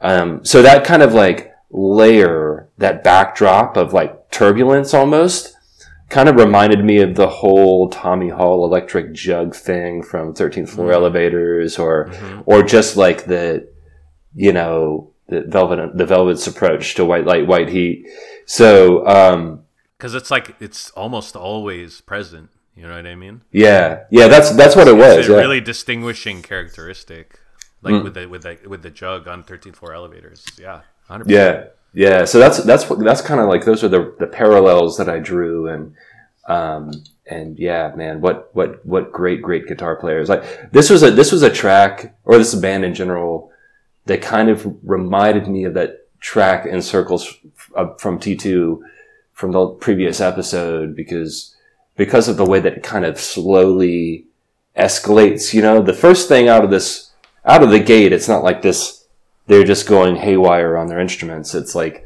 there's like a climactic kind of approach and that that's kind of like the structure of the song it's like they they they slowly start upping the ante a little bit until this point where it's like this climactic point in the song but yeah. um but yes the middle the middle section of the song, especially yeah for where sure. they, they kind of like slow everything down and then they into almost like a folky kind of groove, Mm-hmm. and then over the course of the next three minutes, they they keep repeating the same group chords over and over, but there's every like other verse, there's just something the guitar or the electronics is doing to kind of make it a little more noisy and a little crazier. And they're kind of turning that up like every few bars until it just devolves into like a tornado. It's like it, when I listen to this band and this track, the the band just wants to go into tornado mode like all the fucking time. Like they they basically that's like if you t- just turn them on, that's what they do. But then like they're good enough com- you know, compositionally and like from a dynamic standpoint to know like we can't be doing that like all the time. Like we gotta kind of we gotta we gotta like go into some other territory here and then like but we're don't worry we're gonna we're gonna wind up back in the tornado like you're never worried that they're not gonna get back there because that's just that's just their natural like stasis that's their natural equilibrium state to be in Yeah, yeah. I love that tornado mode because that's basically what this sounds like. Is being in the middle of a fucking rock, rock and roll tornado. You know, like um, uh, really, real. I mean, like really, really exciting band. But What's the record that came after this? You mentioned it earlier.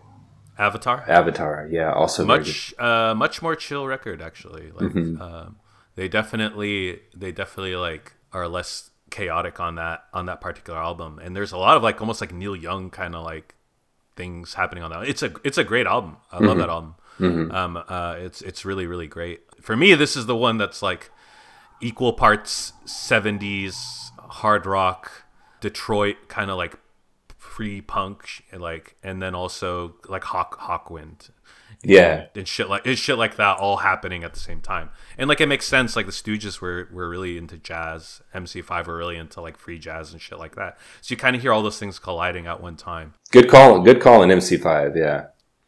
Yeah, but the attitude here is is just is is to me is like punk is like punk rock. Like it's it's psych rock played probably by like a bunch of like you know stinky punks.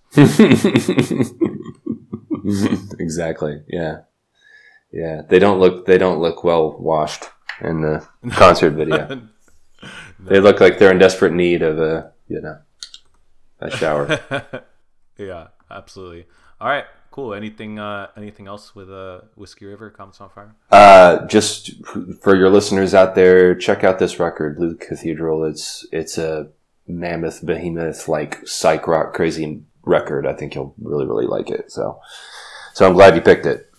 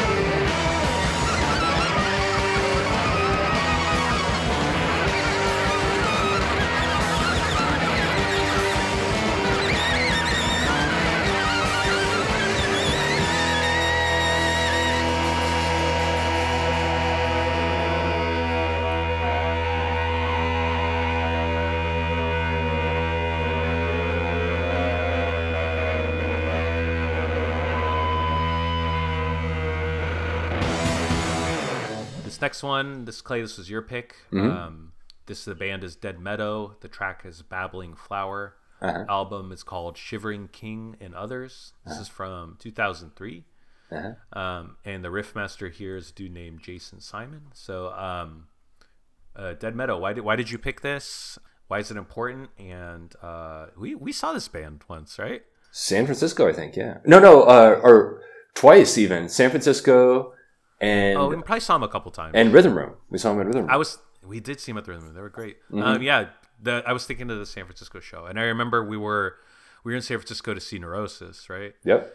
But and then so we were going to the show. I think maybe the night before even. So it's kind of like the oh I'm here. I'm really excited for Neurosis, but cool. There's like a little show here in the meantime. And I remember not being really that familiar with them with Yeah. their stuff, and then seeing them and just being like, holy fuck, this, this band is so good live. Like Yeah. un- un- unreal how good they are. But anyway, Yeah.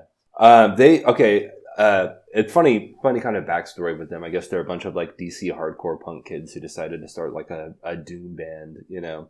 Um, but you know, it's it's definitely like the through lines to um, you know late '60s, early '70s psych rock are definitely there. Um, much of what I love about the, them is, is is Simon's guitar tone, Jason Simon's guitar tone, like real fuzzy. I love the washed out kind of wah sound, the delay, the whole roto vibe pedal. Everything's like almost shimmering, kind of like psychedelic. You know, the vibes are really atmospheric, kind of hypnotic, meditative, those types of things. It's definitely a band you can like really get lost in, kind of like zone out to. You know, I think it's like I think it's like stoner, pretty much stoner rock through and through. Um, you know, with an emphasis on the blues riff. A lot of the earlier, some of the other picks on this were not maybe not emphasizing that as much, but um, you know, this is a band that you know, while utilizing riffs in the right way, it's like they don't always kind of lean on it. I'd say you know, like a the psych acid rock influence is really prominent, especially on this record. And they usually and they use the bass um, really, really well. Um, you mentioned, I think, when we were discussing Harvey Milk, you know how much how integral the bass was to that particular song and that particular record. I think this is one of those bands that really kind of like uh, you know. Um, oh gosh, it's escaping me. The uh, the the Flint, Michigan, like groovy R and B band I picked from.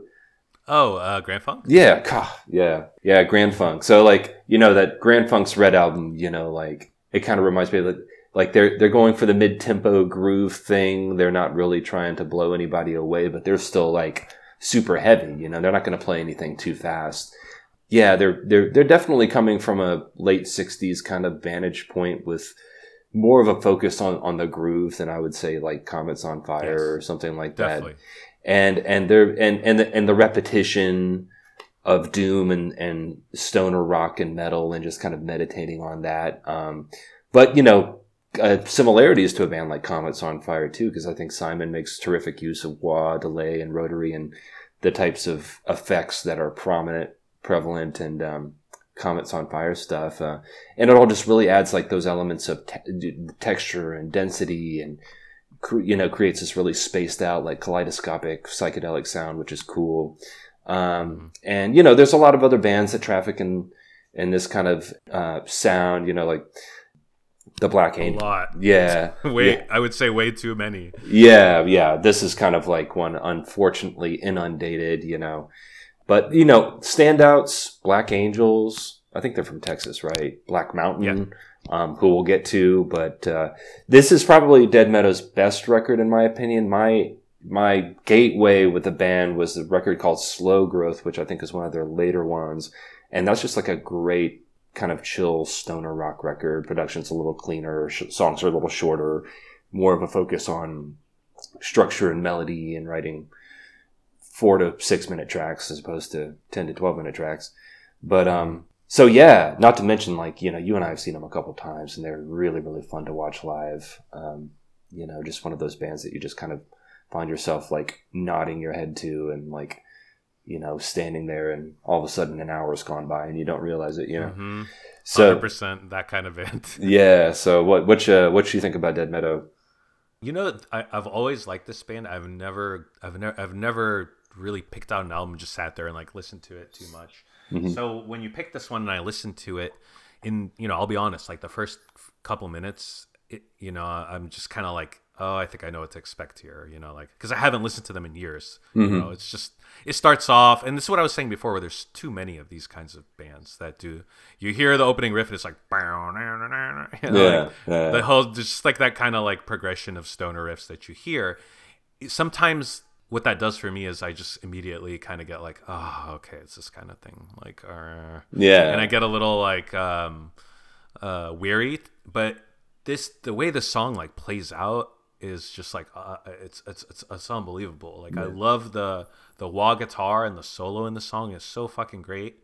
They're a very like droning kind of band, and and I feel and I hear the drums and they're to me very influenced by Bill Ward. I mean, this is this is a very uh, maybe of all the tracks so far, this is the most Sabbathy. Um, definitely For sure, for a sure. certain certain type of Sabbath. I mean, this is definitely um, your uh, what do you like sweet leaf uh, Yeah. master of reality Sabbath, right? This is definitely a master of reality riff. Yes, yeah. yes, yes. For sure. It's that like flavor of Sabbath for sure. In this song, like there's vocals and like me- melody and a structure for like only, maybe only the first two minutes of the song, and you think it's going to be like kind of like a verse chorus kind of thing, and then it just goes direct into like jamming for the rest of the like four minutes of the song, mm-hmm. and and it never really brings back any of like that that opening structure. And this dude, the guitarist, is just an absolute master of like layering guitars. And mm-hmm. using effects to really like melt your face Yeah. and create create this kind of thing where he's like basically performing like several solos like back to back to back mm-hmm. but it doesn't sound like he's just soloing you know letting the groove ride out for a couple for a, a couple bars and then going back to this a similar solo. Like he's using effects so uh, masterfully that he's he's switching between each solo and like bridging them together um, and kind of like upping the intensity and like using using using like blues soloing as a way of like almost uh, a a layer of like ambience into the song. Yeah. um, Yeah. So he, th- this guy is just like, uh, th- this is someone who spends, who has spent like thousands of hours just sitting alone with their guitar, and um, uh, what what he does in this track is is fucking amazing. The fun fact about uh, Dead Meadow, actually, like I remember when I when I was looking them up, I remember uh, there's this there's a scene in that in the the HBO series The Wire, where one of the main characters McNulty is um, walks into his kid's uh, bedroom, and he's kind of like a little bit of like a deadbeat kind of dad, and um, he's kind of awkwardly trying to make conversation with them, and they're like teenagers, and, and they're like got long hair, and there's music playing, and it's Dead Meadow, um, and I didn't recognize it was Dead Meadow, but I, it's very stonery, kind of like hard hard rock kind of thing. And he walks in and he like asks them like, "Hey, what are you guys listening to?" And then and then they say Dead Meadow, and then he makes some kind of snarky comment about how like music sucks these days, you know? uh-huh. And um, and the teenagers are like, "Oh, yeah, Dad, fuck you, you're."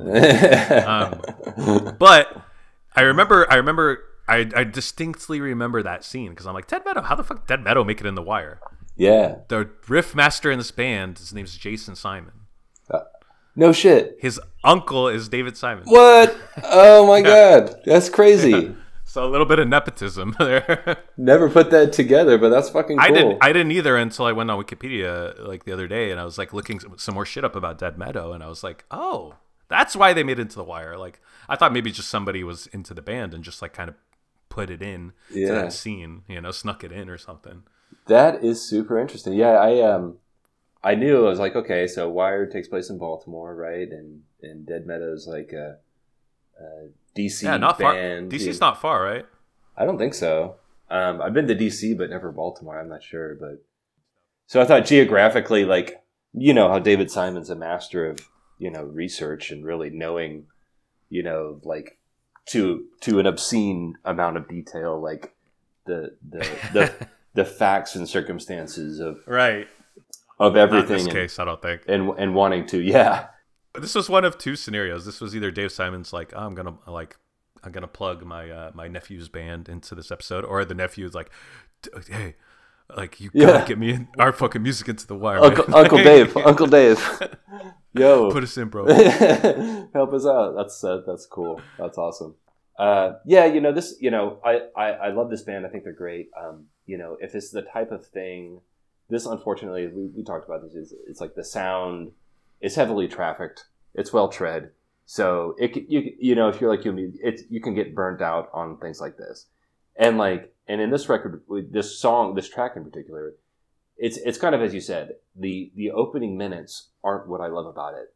Like the the beginning riff is is it's like yeah it's like a Master of Reality Sabbath riff. It's like not necessarily anything to distinguish the song from the rest of the record, but it's where the song kind of goes from that from that point Yeah. Um, that that I really really liked, and and that little that kind of like little wah breakdown in the middle there for a couple bars I really like, and yeah, it's and you you did you really great job of describing how well he uses these effects. Um, and uh, yeah, he's just a fucking master at it. He's not out there to. He's not John Cobbett, you know. He's not out there to like, you know, shred melt melt faces, but he's he's doing it in a different way, not with with incredible fast playing, um, but just with creating this super dense textural kind of thing with all of the different pedals that he uses and the manner that he plays. And um, i think everything really comes together for this band on this record um, which is the reason i think it's probably my favorite of theirs. And i'm not too familiar with the rest of their discography either. I know a couple others um, but you know they have a decent amount of output so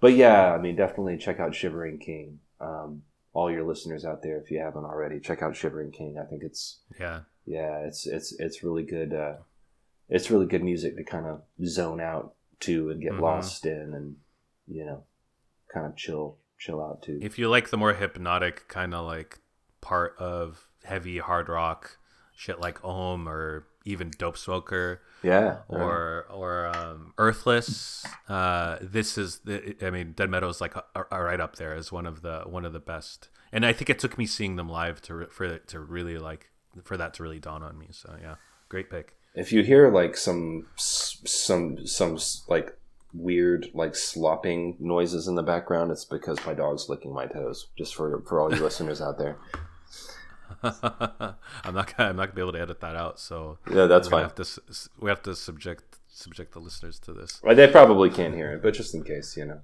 I'm gonna try and zoom in on the audio and like You're gonna en- crank enhance it up, crank it? it up as crank it up and enhance it as much as possible, they're like what the hell's going on and just play it play out at different points in the episode. oh yeah, it's Olive. Olive's hanging out with me. Just you know, Dogs are welcome, man. see, you can see it right there. She's like, "What the fuck are you doing for so long?"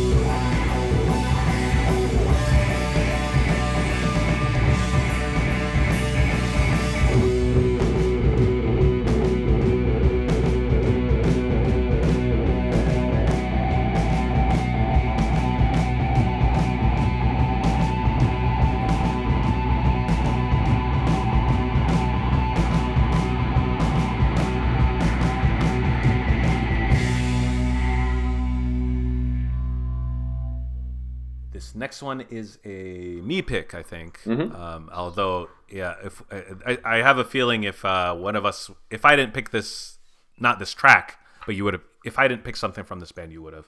Absolutely. Um, so this is uh, the band Boris. The track is called Electric.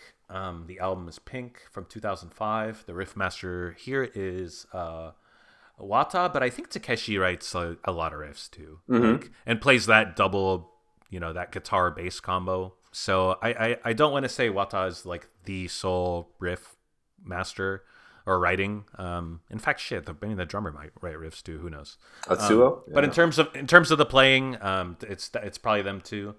And oh man, there's so much to fucking say about Boris. I don't even really know where to start.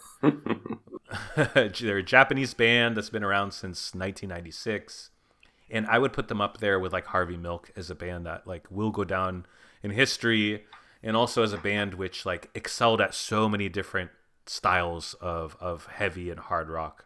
What's your uh, experience with Boris and, and this album? And like, what was your first exposure to them, and kind of how do they link back to to uh, the uh, '70s uh, uh, kind of dinosaur shit that we've been talking about? Right. Yeah. Uh, well, I mean, first off, let me just say, like, I think Boris is, and maybe I can probably, I safe, say, maybe safe to assume that I can speak for both of us when I say it's this is one of the best live bands that I've personally ever seen. I mean, they tour frequently, so we've had you and I have had, you know, ample opportunity to see them, and we've taken advantage of it. We've seen We've seen them like eight or nine times. I, I, think. I probably more than any other band, but they never yeah.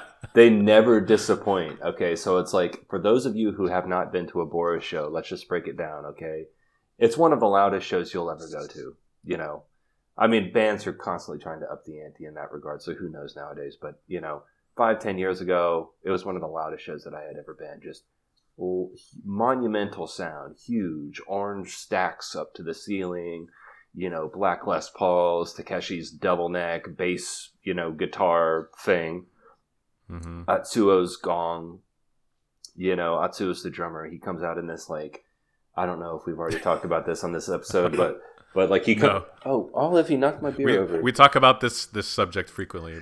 yeah, it's because it's one of like the great. It's one of the great like live experiences. Um, like because he comes out with this like flowing mane of black hair and like uh, this this you know Japanese guy who's kind of like petite. You know, he's not very tall or big, and he comes out in this uh, you know this this like sequined studded white jumper, and he looks like a a lion tamer from like Siegfried and Roy or some shit. And, and he's playing like uh he's playing like this the most heavy badass doom. And like before in between several times throughout every song he'll just he's got the he's got the hands free mic you know the headset. And he just goes yo! And it's just awesome. Man, it's it's it's it's tricky because like I don't think anyone looks cool with that headset. Like no one does. You cannot like look cool and rock, but uh, everything else just can't cancel uh, about this wonderful human being just cancels it out. yeah it's it, Because like Boris is kind of like ominous sometimes. You know, they have a lot of different moods in their music, and one of them can be like very dark and ominous and like he- like heavy. Yeah. Um in like a Flower Travellin' Band kind of way. I don't just say that because they're both japanese. Like there- there's just a continuation from a lot of like that dark uh, underground japanese hard rock that makes its way into boris's dna like they have gone on record as saying that. Yeah. Yeah. But um you know when they're playing tracks like this like the one we're about to hear electric like the more s- indebted to like hard 70s blue cheer sabbath kind of rock uh the drummer is just like so animated and crazy and like hyping up the crowd so hard. So it's you get this like ominous boris that's like so fucking heavy and like earth shattering and then you get this like fun as fuck like pour beer on the person next to his head kind of like band kind of thing. And like throw them in the pit. Yeah, yeah, they they do offer some like a pretty wide range, emotional range, you know, to their music, and and you know if they're still if they're still playing small clubs where you live, whenever live music becomes a routine part of our lives again, you know, like if you if you get the- opportunity to see Boris in a in a small club, do it. You know, they're like they fill the place with smoke. It's loud as hell I mean, the their presence is like something on the stage, you know, and their sound is so huge.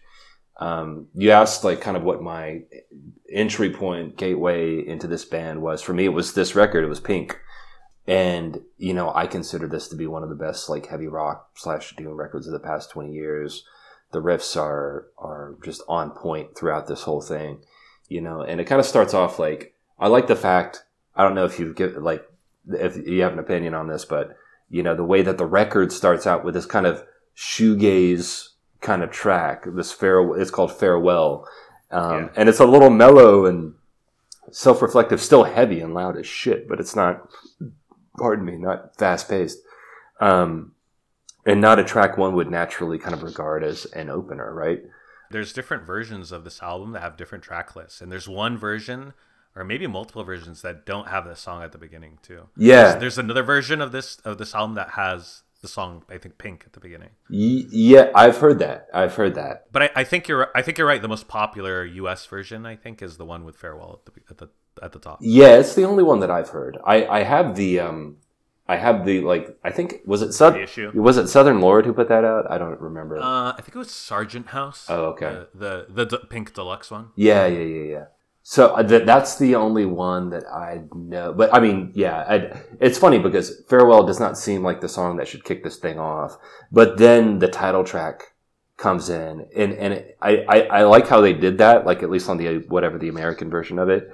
Um, they lulled you a little bit, not to sleep, but they kind of like put you at peace with this one kind of like it's a heavy song, but it's It sounds like My- it sounds like My Bloody Valentine or something like that. it does, yeah. it's way it's way more has way more to do with shoegaze than it does with anything like metal or hard or heavy. it's very it's very atmospheric and and um and then they just kick you right in the ass with with the title track um and then Atsuo I'm assuming Atsuo comes in with that howl you know and the and they and they're just off and it's off you know and Yeah. uh I love it I love that moment in this record Atsuo yeah can't say enough can't say can't say too much about that dude I mean he's just he's just amazing he's he's such a showman um yeah.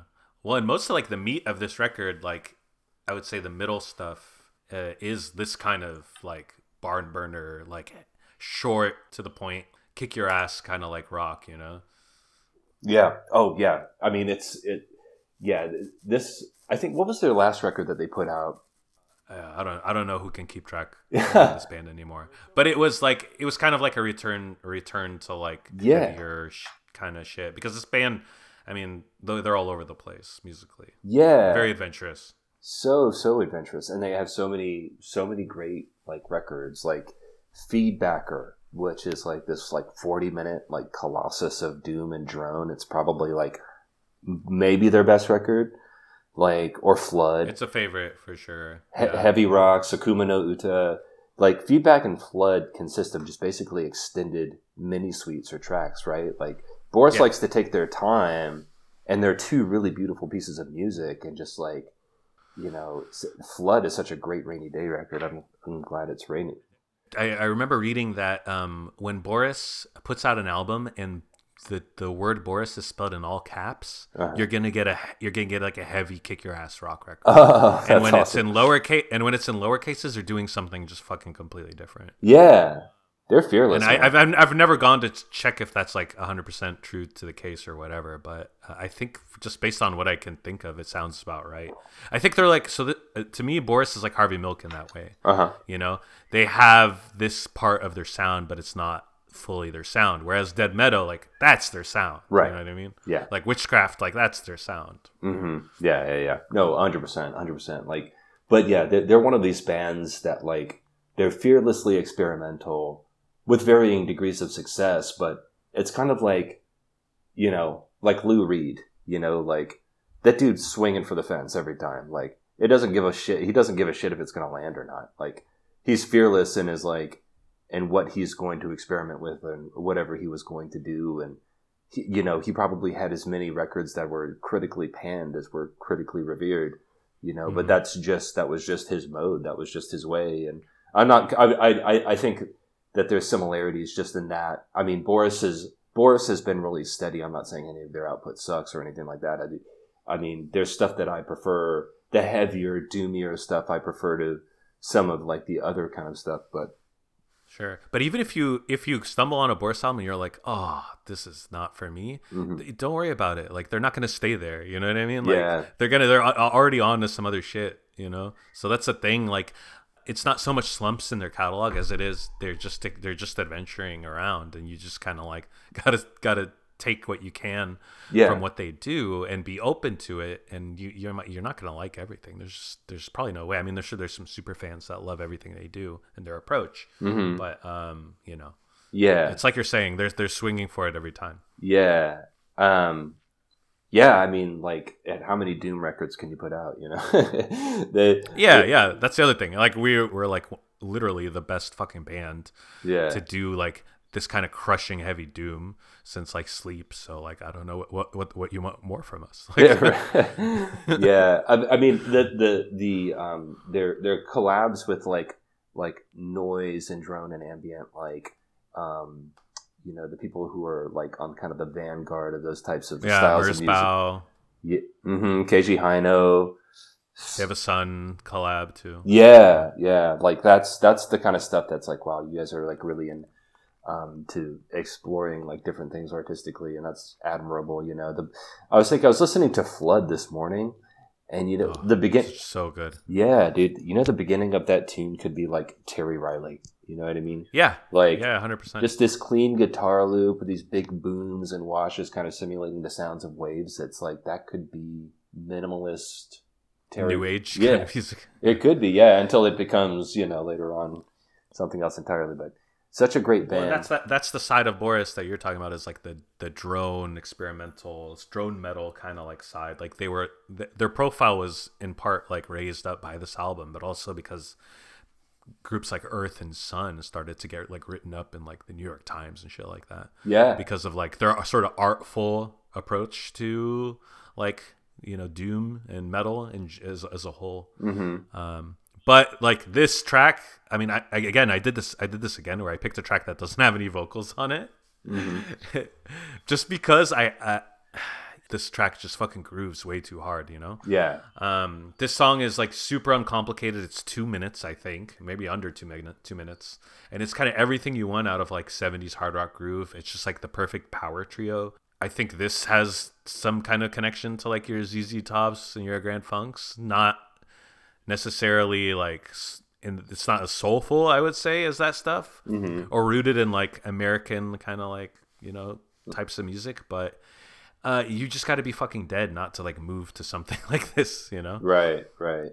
Yeah, I mean, it's yeah the the ener- the the energy is so crazy throughout like some of like the faster tracks on this record, and um, it's just it's a classic, man. Yeah, I mean, like Boris has so many classics, um, and uh, I can't wait till you know again like live music becomes a thing again because for whatever reason they always come to Phoenix. They always come everywhere. Yeah. they're from Japan too. They tour. They're in the U.S. more than U.S. bands are. yeah, true. Um, They can't. They can't sit still. And then probably the volume of output that they have, they just want to take the stuff out on the road like all the time. That's why we can. You can see them eight or nine times, and it's and it's fun and interesting every time because you're not getting the exact same set list Mm. or anything like that. They have you know so much that they can pull from, but. um Yeah. yeah. I've also like tried i've tried a bunch to like play some of this stuff off pink on bass and it kind of like in my mind i'm like this is easy. It's just fast. Uh-huh. you know? And then i'm like no this is fucking really hard to play man. It's really really in the pocket and it's crazy how fast they're playing on a lot of this stuff. I mean it's really taking like zz top and grand funk and all that power trio shit like blue cheer and like doing it six seven times as fast Yeah. Does is Take- Takeshi? Is it Takeshi's playing the bass? Um, yeah is think so. yeah. Is he is he playing with a pick or no? I can't remember. Uh, I don't think so. Yeah, because if he's not, that's even more impressive. you know what I mean? Well, and it's often that the guitar and the bass are doing the same riff. You know what I mean? Like they're just like kind of like following each other, but it's just it's so it's like all these pull-ons like, that are super fast that I'm I just don't have the dexterity to do it. Yeah, yeah, yeah. They're they're a fan of the the pull on hammer off kind of deal. But uh, yeah, but yeah, it's so fun to watch them play it too. I love their gear. I'm so jealous of their gear as a guitar player. You know, they have like those orange amps stacked up to the roof. You know what I mean? Like those like black Les Paul customs, and Takeshi's the only person I've ever seen play a dual bass and guitar like double neck on a stage before, and he does it with uh, gusto. So Yeah, yeah, no, it's great. It, it, it really, really works. Yeah. Um, a lot of fun. but yeah, yeah, Boris, fucking incredible band. But gonna be go go go down in history definitely, if not, if not already. Yeah. Um, anything else? Anything else with uh, Boris and Pink? Um, no, well, I mean, I guess for the completely uninitiated, I, I don't know if you mentioned this already or not, but they take their name from a Melvins tune, which would make a lot of Oh sense. yeah, yeah. Um, so yeah, but other than that, yeah, to all your listeners out there unfamiliar, please give these guys their due. They're they're worth every second of your attention. All right, so let's listen to Electric by Boris.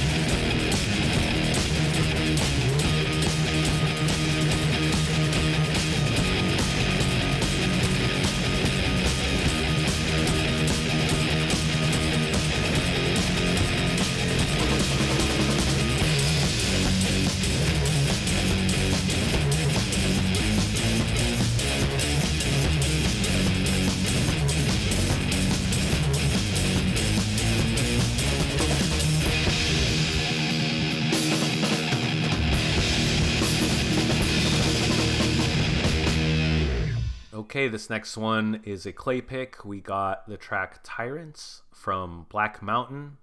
The album is called In the Future from 2008, and the riff master here is S- Stephen McBean. Mm-hmm.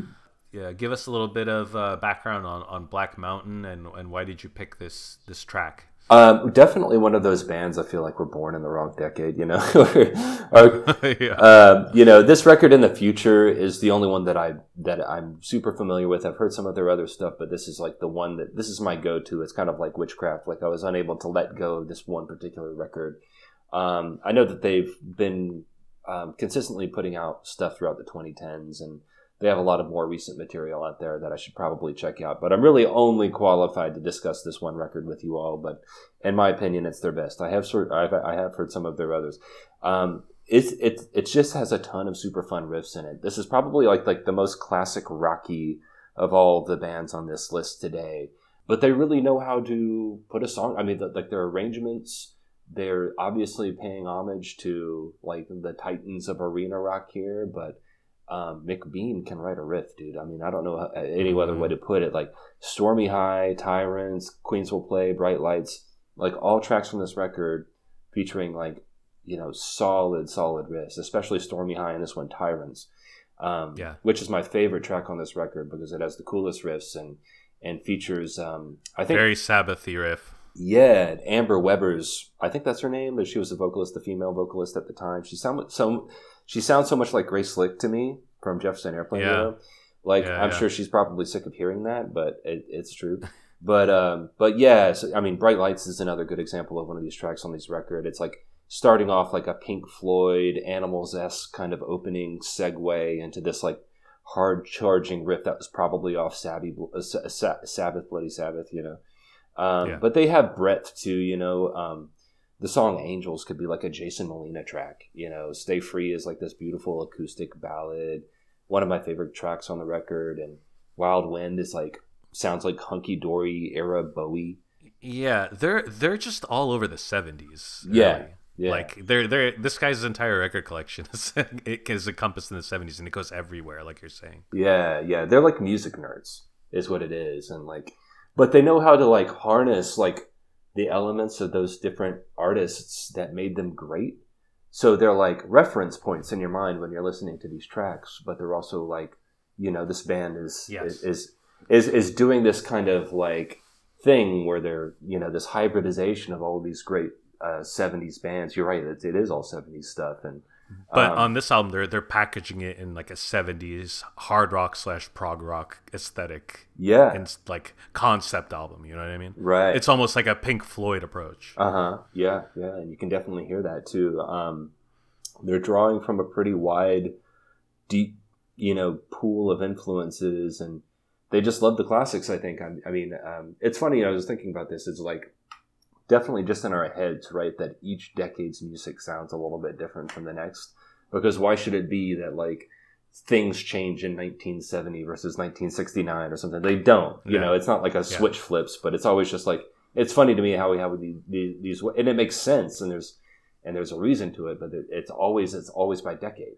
You know what I mean? It's always like you know the 70s, the 80s, the 60s. Like we're just so used to conceptualizing movements in music that way. But I mean, it it makes sense. There's a chronology to it. So, um, but uh, but yeah, Black Mountain. Um, you know, in the future is the name of this record. Um, if you're again a fan of the classics, it's it's hard to put this one down or turn this one off. It's um, very satisfying record to to listen to. I don't know what do- what do you what do you uh, give me your take on uh, Black Mountain? Yeah, I mean, I'm I'm definitely with all that. How much like prog do you think is in this? Like this track, this track especially, I think has is like leaning heavy into like 70s concept album, like prog kind of stuff. Definitely, definitely. I think I think the the thing that does it for me is the uh, is the uh, the synths. You know, the super spacey synths. You know, um, behind the vocals that go throughout.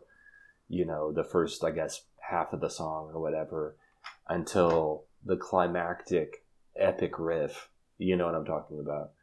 Yeah. Um, best part But it's about not like a song- King, it's not a King Crimson thing though. Like it doesn't have the the master musician no. approach to like prog. Uh-huh. It's kind of like and and not you know they they- these are perfectly capable and, and great players. Um, but you know they're not trying to sh- show you some chops here, like and time signatures and and all that shit. They're kind of taking like the um, I think they're they're taking the flourishes and the bells and whistles of prog, like instrumentally and kind of compositionally, um, like the theatrical theatrical kind of part of it. Yeah. Yeah. Yeah. I, I, gonna say? Oh, sorry for yeah, sorry for just jumped in right there, but No, yeah, no, I was just good. gonna say like I don't think McBean's very interested in soloing at all. Like as far as I can remember, No. this record doesn't feature solo, solos prominently at all. Um, but he does love the riff, you know, and I think he does love tapping into those different styles of '70s music, you know, that we talked about. prog definitely being one of them. I mean, that's definitely an influence here. Atom Heart Mother kind of kind of thing. You know? Exactly. Yeah. Like Yeah. Yeah, there's three songs in particular, the the lengthiest tracks, where you can kind of get that influence from for sure. You can you can hear Mhm. it there. So, yeah, I mean the this this this this song in particular features that that one riff, like the middle section of the song, um, that is just a thing of beauty. I don't know, it's just such a satisfying riff, so epic. It's like riding into battle music. Yeah, it is. it's the, it's Thin Lizzy-ish. Yeah. sure. Oh yeah, yeah. No. It's pretty. It's it's it's pretty fucking epic. Um, in that in that way, reminds me of Emerald or something like that. oh, for sure. These guys definitely like ah, they just love. It's like you're saying, born in the wrong decade. They're, I guarantee their record collections are predominantly '70s albums, and I think you're right. They're all over the place. They're like Mhm. Bowie and T Rex and Mhm. Neil Young, but I mean, at least half of their sound is like your Sabbath, your Deep Purple, your um, Thin Lizzy, like that that kind of thing, and definitely uh, adjacent to that, right next to that is like uh, like Genesis and Yes, Mhm. um, you know, probably probably some King Crimson as well, that kind of thing, and and then another part of it is like that Pink Floyd and Gong kind of like psych thing too. Um, so th- this is definitely a band that's like into. I feel like they're probably into albums more so than they're into like bands or songs, yeah. and that's really the '70s is where like concept albums really started to like become you know sought after and created and and sort of an expected thing, especially among like hard rocking bands like this. You know, mm-hmm. there's not a lot of other genres of music that have so many concept albums, for better or for worse. I'm not even saying it's like this is a purely good thing. Mm-hmm. But yeah, like you're saying, like there's there's there's there's so many killer riffs throughout this entire song, and the synthesizers are, are subtle and add a really nice touch. So Yeah. um, this is this is fucking great. It looks it's music that looks exactly like with the album cover. Should look at, so every, everyone should look at the album cover. so true, so true. Um, but it's one of those. I, I, I, I, you know, I don't want to even call it a guilty pleasure because you know, there's no whatever. There should be no guilt No. in listening to the music that you're into. But I just mean in the sense that like they're definitely of a decade. They're definitely going for a sound. It's definitely retro. But you know, we've talked about there's bands that can execute that well, and bands that are just rehashing some bullshit for commercial appeal or whatever. This is not that band. These guys are music nerds. You know, you get a sense that they definitely have. Uh, you know, they definitely grew up listening to this shit, and you know, this is Mhm. the music that speaks to them. It resonates with them, and this is what they want to play, and um, and they do it well. McBean can write a hell of a riff, and you know, there's some really, really great like classic rock sounding songs on this record. You know, that I think will hopefully stand the test of time a little bit, but we'll see. This is like among the most approachable shit on our on our whole list. I would say if you're ever ever trying to radicalize somebody into like into like prog rock, especially like hard rock, heavy prog, heavy psych, give them this album. There's a lot to like here from a very broad perspective. Um, if you like anyone can turn on classic rock like station and like most of what they're hearing, like this is this is not that far removed from any of that. Yeah, no, for sure, for sure, definitely. Uh, that's uh, that's a really good point. Actually, this is this is like a good gateway into really, really cool, deep areas of music that are you know if you're looking to get into that kind of stuff. So Yeah, and honestly, for like you and I, like we we got we can get pretty deep with shit sometimes, where we're like v- really in the deep end. uh-huh. Sometimes it's good just to go back out to like something that's not quite as like uh, fringe and specific and like adve- uh, adventurous even. Yeah. just, like the- these records like this end up being extremely satisfying and have a lot of staying power. I find. yeah, Um, the more the more you the deeper you go down the rabbit hole, like sometimes you just gotta fucking get, hop out of that bitch Mm-hmm. and just grab like something like this, which is just so like right at the top. It's right at the top of the rabbit hole. So it's I don't know. I get a lot of satisfaction out of stuff like this. Yeah, for sure. No, I think that's also a really good point. I mean, it's like, you know, these these are records that like, you know, I I had I didn't listen to this record for I was probably on my radar around 2010, 2008, Yeah, something like that, you know. 2008 probably. And um or somewhere in this album is two thousand is two thousand eight. Yeah. Yeah. I think that's when I first kind of got hold of them. Yeah, yeah. And then like I I listened to this record like shit ton of times and then put it down and like recently I've, I just kind of been revisiting like a lot of these kind of gateway records like you and I were talking about. And yeah, it's I I mean I really like the point that you just made. You can go down a rabbit hole for so long, but sometimes you need kind of like a reset. Like it's it's fun to remind yourself why you're what appealed to this style of music you know in the first place. Like what what got you here? You know what i mean? So it's like uh you know it's cool to kind of go back and revisit some of those records but uh yeah this was a good one. I hope your uh, hope your folks out there will enjoy it. All right, so uh, this is Tyrants by Black Mountain.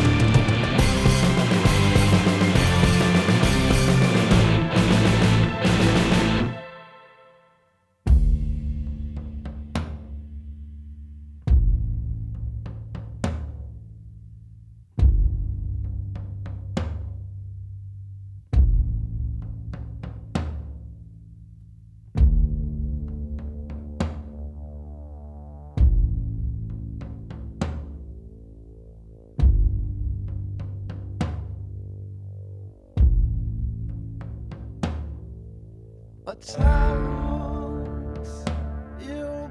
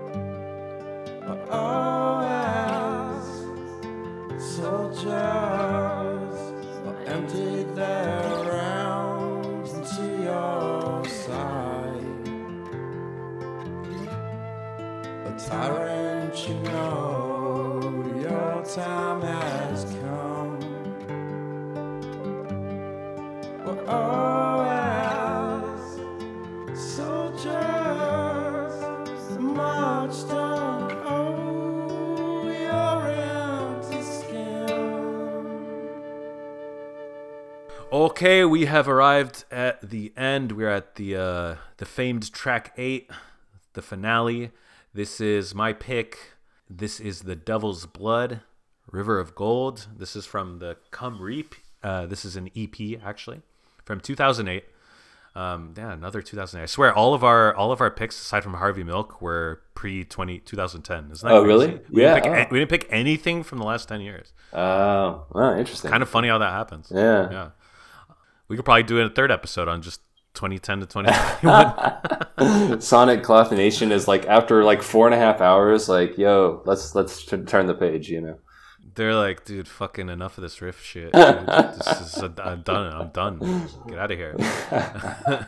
um, so this this is um yeah, it's from from 08. The riffmaster here is a dude named uh, Selim Lemouchi, who and, and his sister has also uh, fronted the band Farida. And uh, this is, I guess, a deeper cut, I suppose, because this band never really took off here in the states. Um, I think they're they're much more known in in Europe, and they're this is a Dutch band. Uh-huh. Um, but this is another one of those bands that got pegged as like an occult rock band, like I was talking about before. Um, probably because they're like overt, overtly like satanic in a lot of like their their imagery. Like they they present almost like an e- super evil black metal band. And, like especially aesthetically and, and and and whatnot like they take their satan extremely seriously. But the music the music is nothing like those norwegian black metal bands. The music is like groovy and catchy. And it reminds me of kind of a, an an aspect of 70s rock that I don't think we've gotten into with the other tracks. And I would say it's like that Blue Oyster Cult Uriah Heep Uh-huh. and is in this I think. Yeah. more than like Sabbath or Deep Purple and I think I- maybe I can hear like some of like the more mystical kind of like Zeppelin stuff in this this track like so there's almost like a, a, a I get reminded of like Immigrant Song with this track a little bit Uh huh. Okay. Yeah, yeah, it's just because I got that groovy, gallopy kind of thing that's kind of proto metal to me. Uh huh. So I think the song like this harkens back to like those 70s bands that were a little more darker, Uh-huh. maybe a little more like esoteric, and kind of paving the way for for some of the metal that would come out of the 80s, like Mercyful Fate and stuff like that. Yeah. yeah. But um, I don't know. I don't know. What, what was your take? Do you know? Did you know this band before? And um, what was your take on like this track and stuff? I might. I can't. I can't say for sure whether I knew them before you picked it, um, because you know my. I've been in this realm, this area of music for you know, kind of like exploring this genres, these genres and subgenres about everything that we've been talking about for a while. So I can't really. It- It's not something that was in like my rotation for sure, but but yeah, I mean, I think you, I think you got it pretty much right on. I mean, like definitely drawing inspiration from some like proto metal kind of stuff, but it's also not like the riffy kind of 70s rock that we've been talking about. And I do think it's like, it's fun that sort of juxtaposition of like, here's this satanic imagery to like a song that my mom could have probably danced to if she was like some hippie, if, if some, some hippie chick, you know, You're right. you know what I mean? That's a very good. Po- that's a very good point. Like this is this is potentially that accessible if you you know just heard it. Yeah, no, no. I think all of like you know the Peter Green era Fleetwood Mac and and the Blue Oyster Cult references and stuff like that definitely definitely ring true. And I think you know this is a band that that sort of um, you know kind of burst through with like a like this group of other bands that was like bringing you know like reviving you know, early 70s, kind of like heavier, you know, I'm talking about like In Solitude and Witch Mountain, Dawnbringer, Christian Mistress, bands like that. Yeah, Um, big time. you know, so, so, but, and all of those bands rule, you know, and, and listen, another thing, just uh, off the cuff impression about them. It's like one of those bands that you I've never seen them live, but you can tell they would be a fucking blast, right?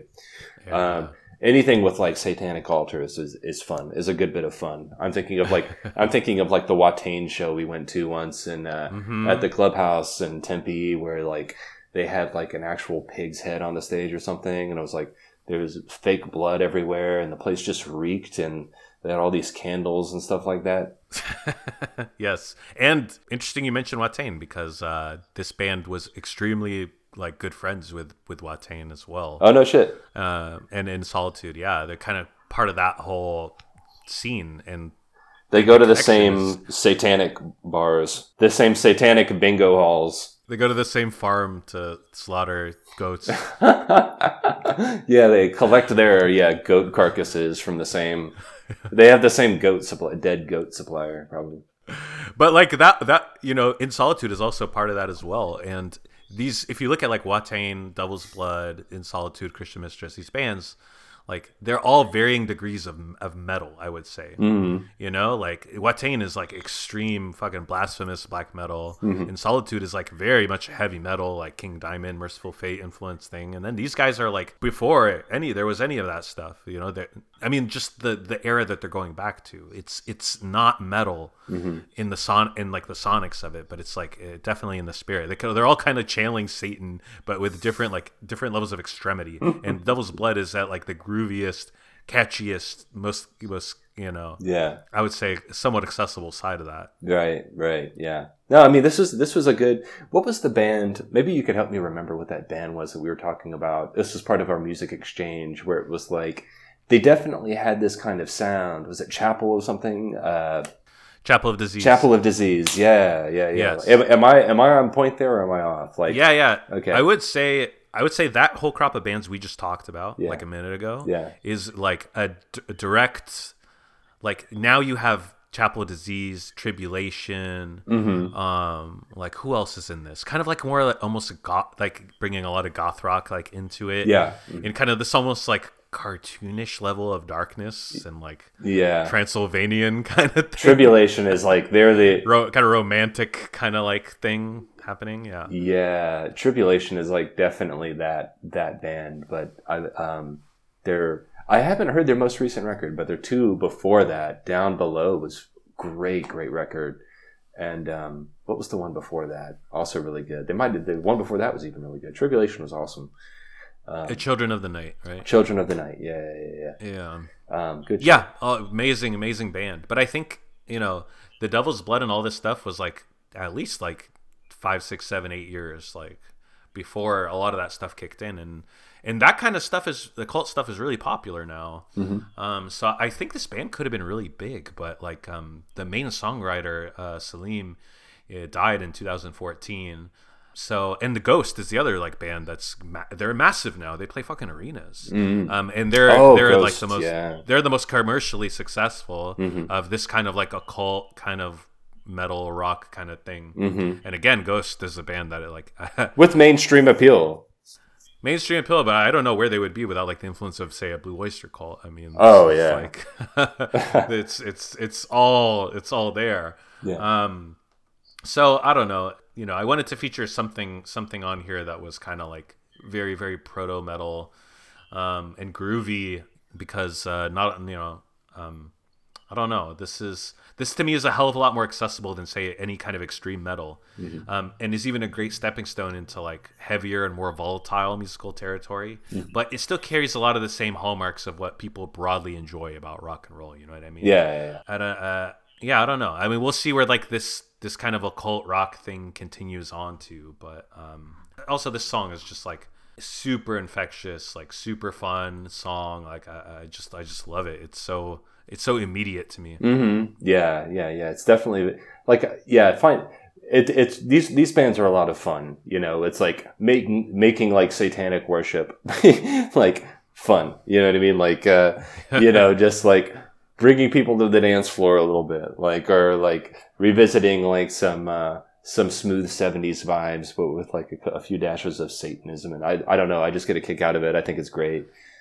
and it's like soulful too like it's very like um unafraid to like hit some like some some real notes, especially vocally here. Like this this uh, vocalist Farida is like incredible. Yeah, yeah, they, they make very good use of vocal harmonies too. You know, so that's that's another aspect of their music that I don't think a lot of other bands from that era are really doing. So Mm-mm. Yeah. No, no, no. Yeah, a lot of bands don't. So that that has this too. yeah, But yeah, uh, anything else on on the Devil's Blood? We're we're definitely gonna have to go out on this one. yeah, yeah. Um, gosh, what are we at now? I don't know, timing wise, but uh, but no, no, nothing else to add. Um, We're deeper than uh, anyone is willing is willing to uh, stick around for. oh, sure. don't don't underestimate your fan base, my friend. Um, they're all they're all music nerds, or they wouldn't be here. So Uh, yeah. Well, I, I see. I can see the stats on how long people people tune in. So. okay, yeah. yeah, Not that I'm uh, giving anyone a hard time. Fucking do what you got to do. You know, Mhm. Get through. well, dude. Um, you know, I gotta say, I can't thank you enough for for kind of doing the work with me on this one. Mhm. I, I really appreciate it, and um, I'll have to have you back on like uh, uh, another rabbit hole for sure sometime. Maybe something that that's not riffs. That's for damn sure. there's still riffs part. we, got, three- we got to mix it up. There's still riffs part three, four, and five. Remember? Come on. Riffs, Don't yeah. Riff City, Riff, Country, Riff. Yeah, Riff World, riffs of Riff riffs of the future. Um, no, no, no, dude, it's been my pleasure. Dude. It's so much fun talking music with you. It's like this. I think you know these conversations we used, used to have like all that we still do have all the time. You know, just like having a couple beers on the weekends and just hanging out with our buddies and talking about music and stuff. So this is like this is the stuff that I love to do. Is like you know Yeah. so so happy that you that you you know asked me to be on here and and my pleasure to do it and i'm happy to be back anytime if if your fans will have me i've been looking at the comments i don't know No, they don't get to decide. They don't decide shit, man. Uh, it's, it's a dictatorship. that's right that's right so uh, yeah dude my pleasure like great theme i loved exploring these like kind of revisiting some of these records and uh, you you pick some awesome tracks and you're the fucking wizard, man. You're you're the you're the music guru, and all of this shit. By the way, let it, everything that I know comes from comes from Jamil, basically. So, so uh, for for all you out there, It, it comes from like the, the liner notes in the internet, and then me like uh, uh, subjecting you and punishing you for for hours about this shit. oh well, hey, I I enjoyed every minute of it. So Well, that's you know the whole impetus for for this podcast is just kind of like you know when you're hanging with your with your people and you're just and you, a song comes on, you like turn it up and you're like, dude, just listen to this shit, check this out. Like that's like that whole like excitement you get from showing someone something and like kind of being curious what the reaction would be, uh, like whether it's getting pissed that they don't care or like you know it's only people like us would like actually get like a little bit of like a little butthurt about like somebody not liking a track or something that Yeah. I think is amazing. Yeah. because we're we're just too emotionally attached to this. Stuff. that's right. So that's like that, that's the whole idea behind this. Like we're we're, we're kind of a different uh, breed of, of, of weirdos. Yeah, yeah. Well, no, we're definitely weirdos. Yeah, I wonder. I wonder how many of us are out there, but they they got to be out there. So, to all you weirdos, thanks for thanks for listening. It was a pleasure to be here. Thank you so much, Jamil. This is awesome, um, and I'm happy to uh, happy to do it again. If you ever want to, you know, break out and I don't know what you got, you know, theme wise up on the horizon, but holler at your boy. I know, I know you have you have other collabs lined up, don't you? I mean, I'm sure you do. I got a whole lot of nothing. You got a whole lot of nothing. lined up. it's the sometimes a lot of times these things just get birthed out of nowhere. To be honest, Uh, okay. Well, Um, I have like I have a I have a running list, but yeah. Seattle Seattle's fertile ground, so I'm sure you won't have any trouble. But uh, yeah, for sure, man. I look forward to doing this again someday. All right, sounds good, man. Thanks again, everyone. Uh, you know, stick around for this final track. Uh, this is River of Gold by the Devil's Blood. Uh, again, we're saving a, a real good one for the for the last. Please follow the Sonic Cloth on Instagram and, and all your podcast apps. I, I know we're on iTunes or whatever they're calling it now. Apple Podcasts, Spotify, uh, I think most of the other ones, but I, I couldn't verify that for you to be honest. Um, but you know, if you find us on there, leave a rating and review if you can, um, especially if you're digging what you're hearing. And yeah, we'll see you sooner than later for the next rabbit hole episode. Later, folks. Bye.